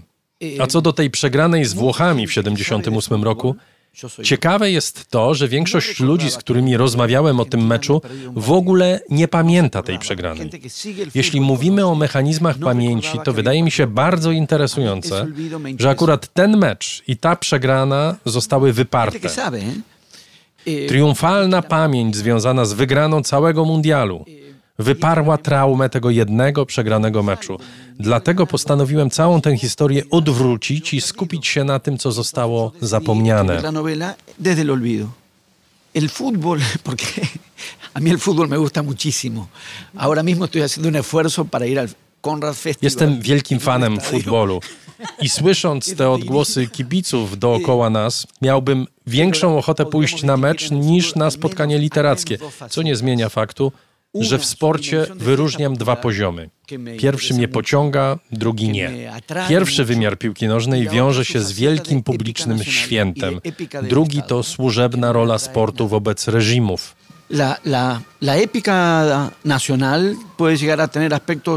Ten narodowy epos sportowy potrafi przyjmować niekiedy formy niezwykle mroczne. sencillo pensar. Przyjęło się myśleć, że podczas mundialu w 78 roku w Argentynie krzyki radości podczas wygranych meczów zagłuszały krzyki torturowanych. A wcale tak nie było. no Bo no rzecz w tym, że w trakcie meczów nie prowadzono tortur.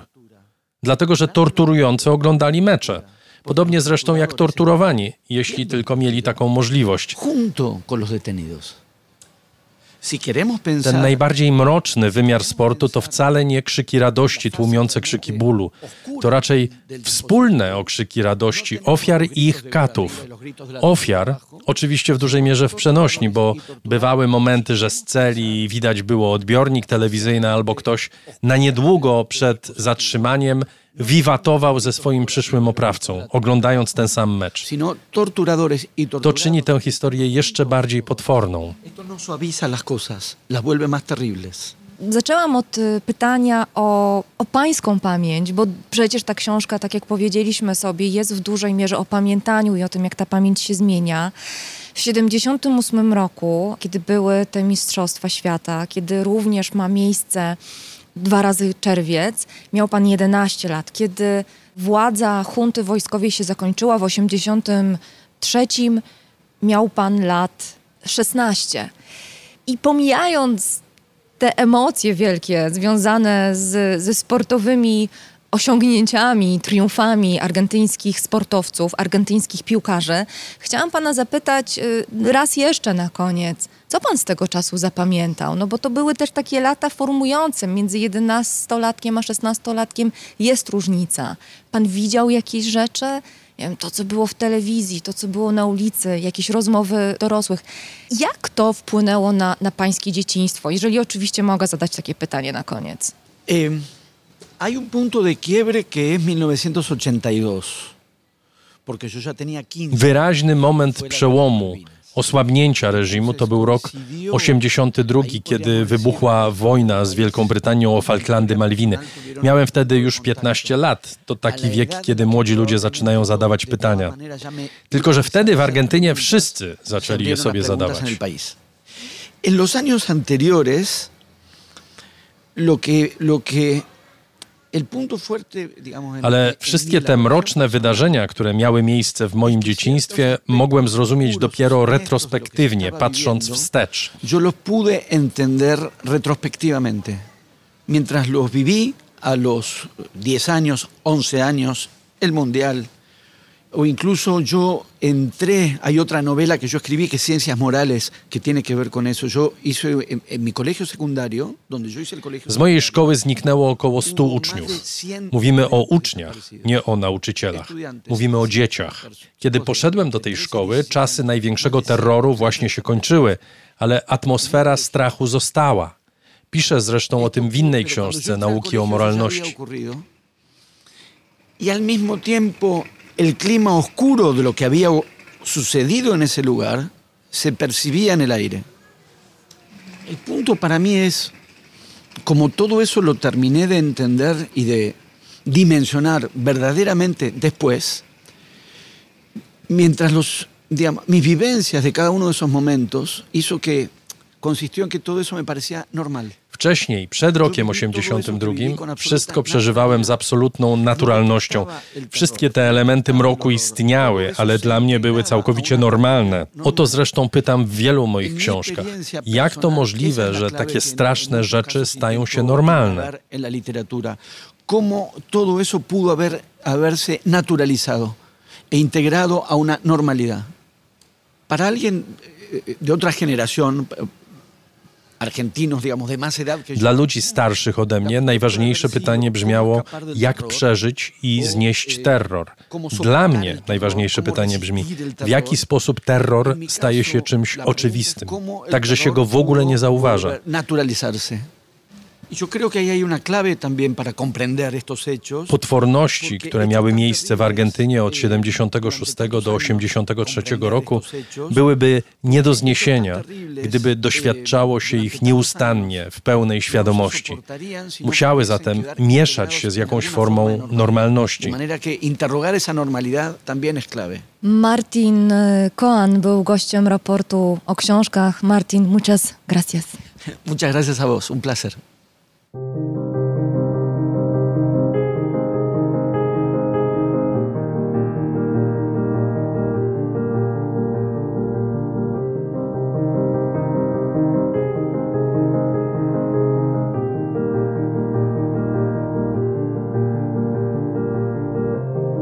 to już wszystko w tym listopadowym odcinku raportu o książkach. Program realizował Chris Wawrzak, A ja nazywam się Agata Kasprolewicz. Do usłyszenia.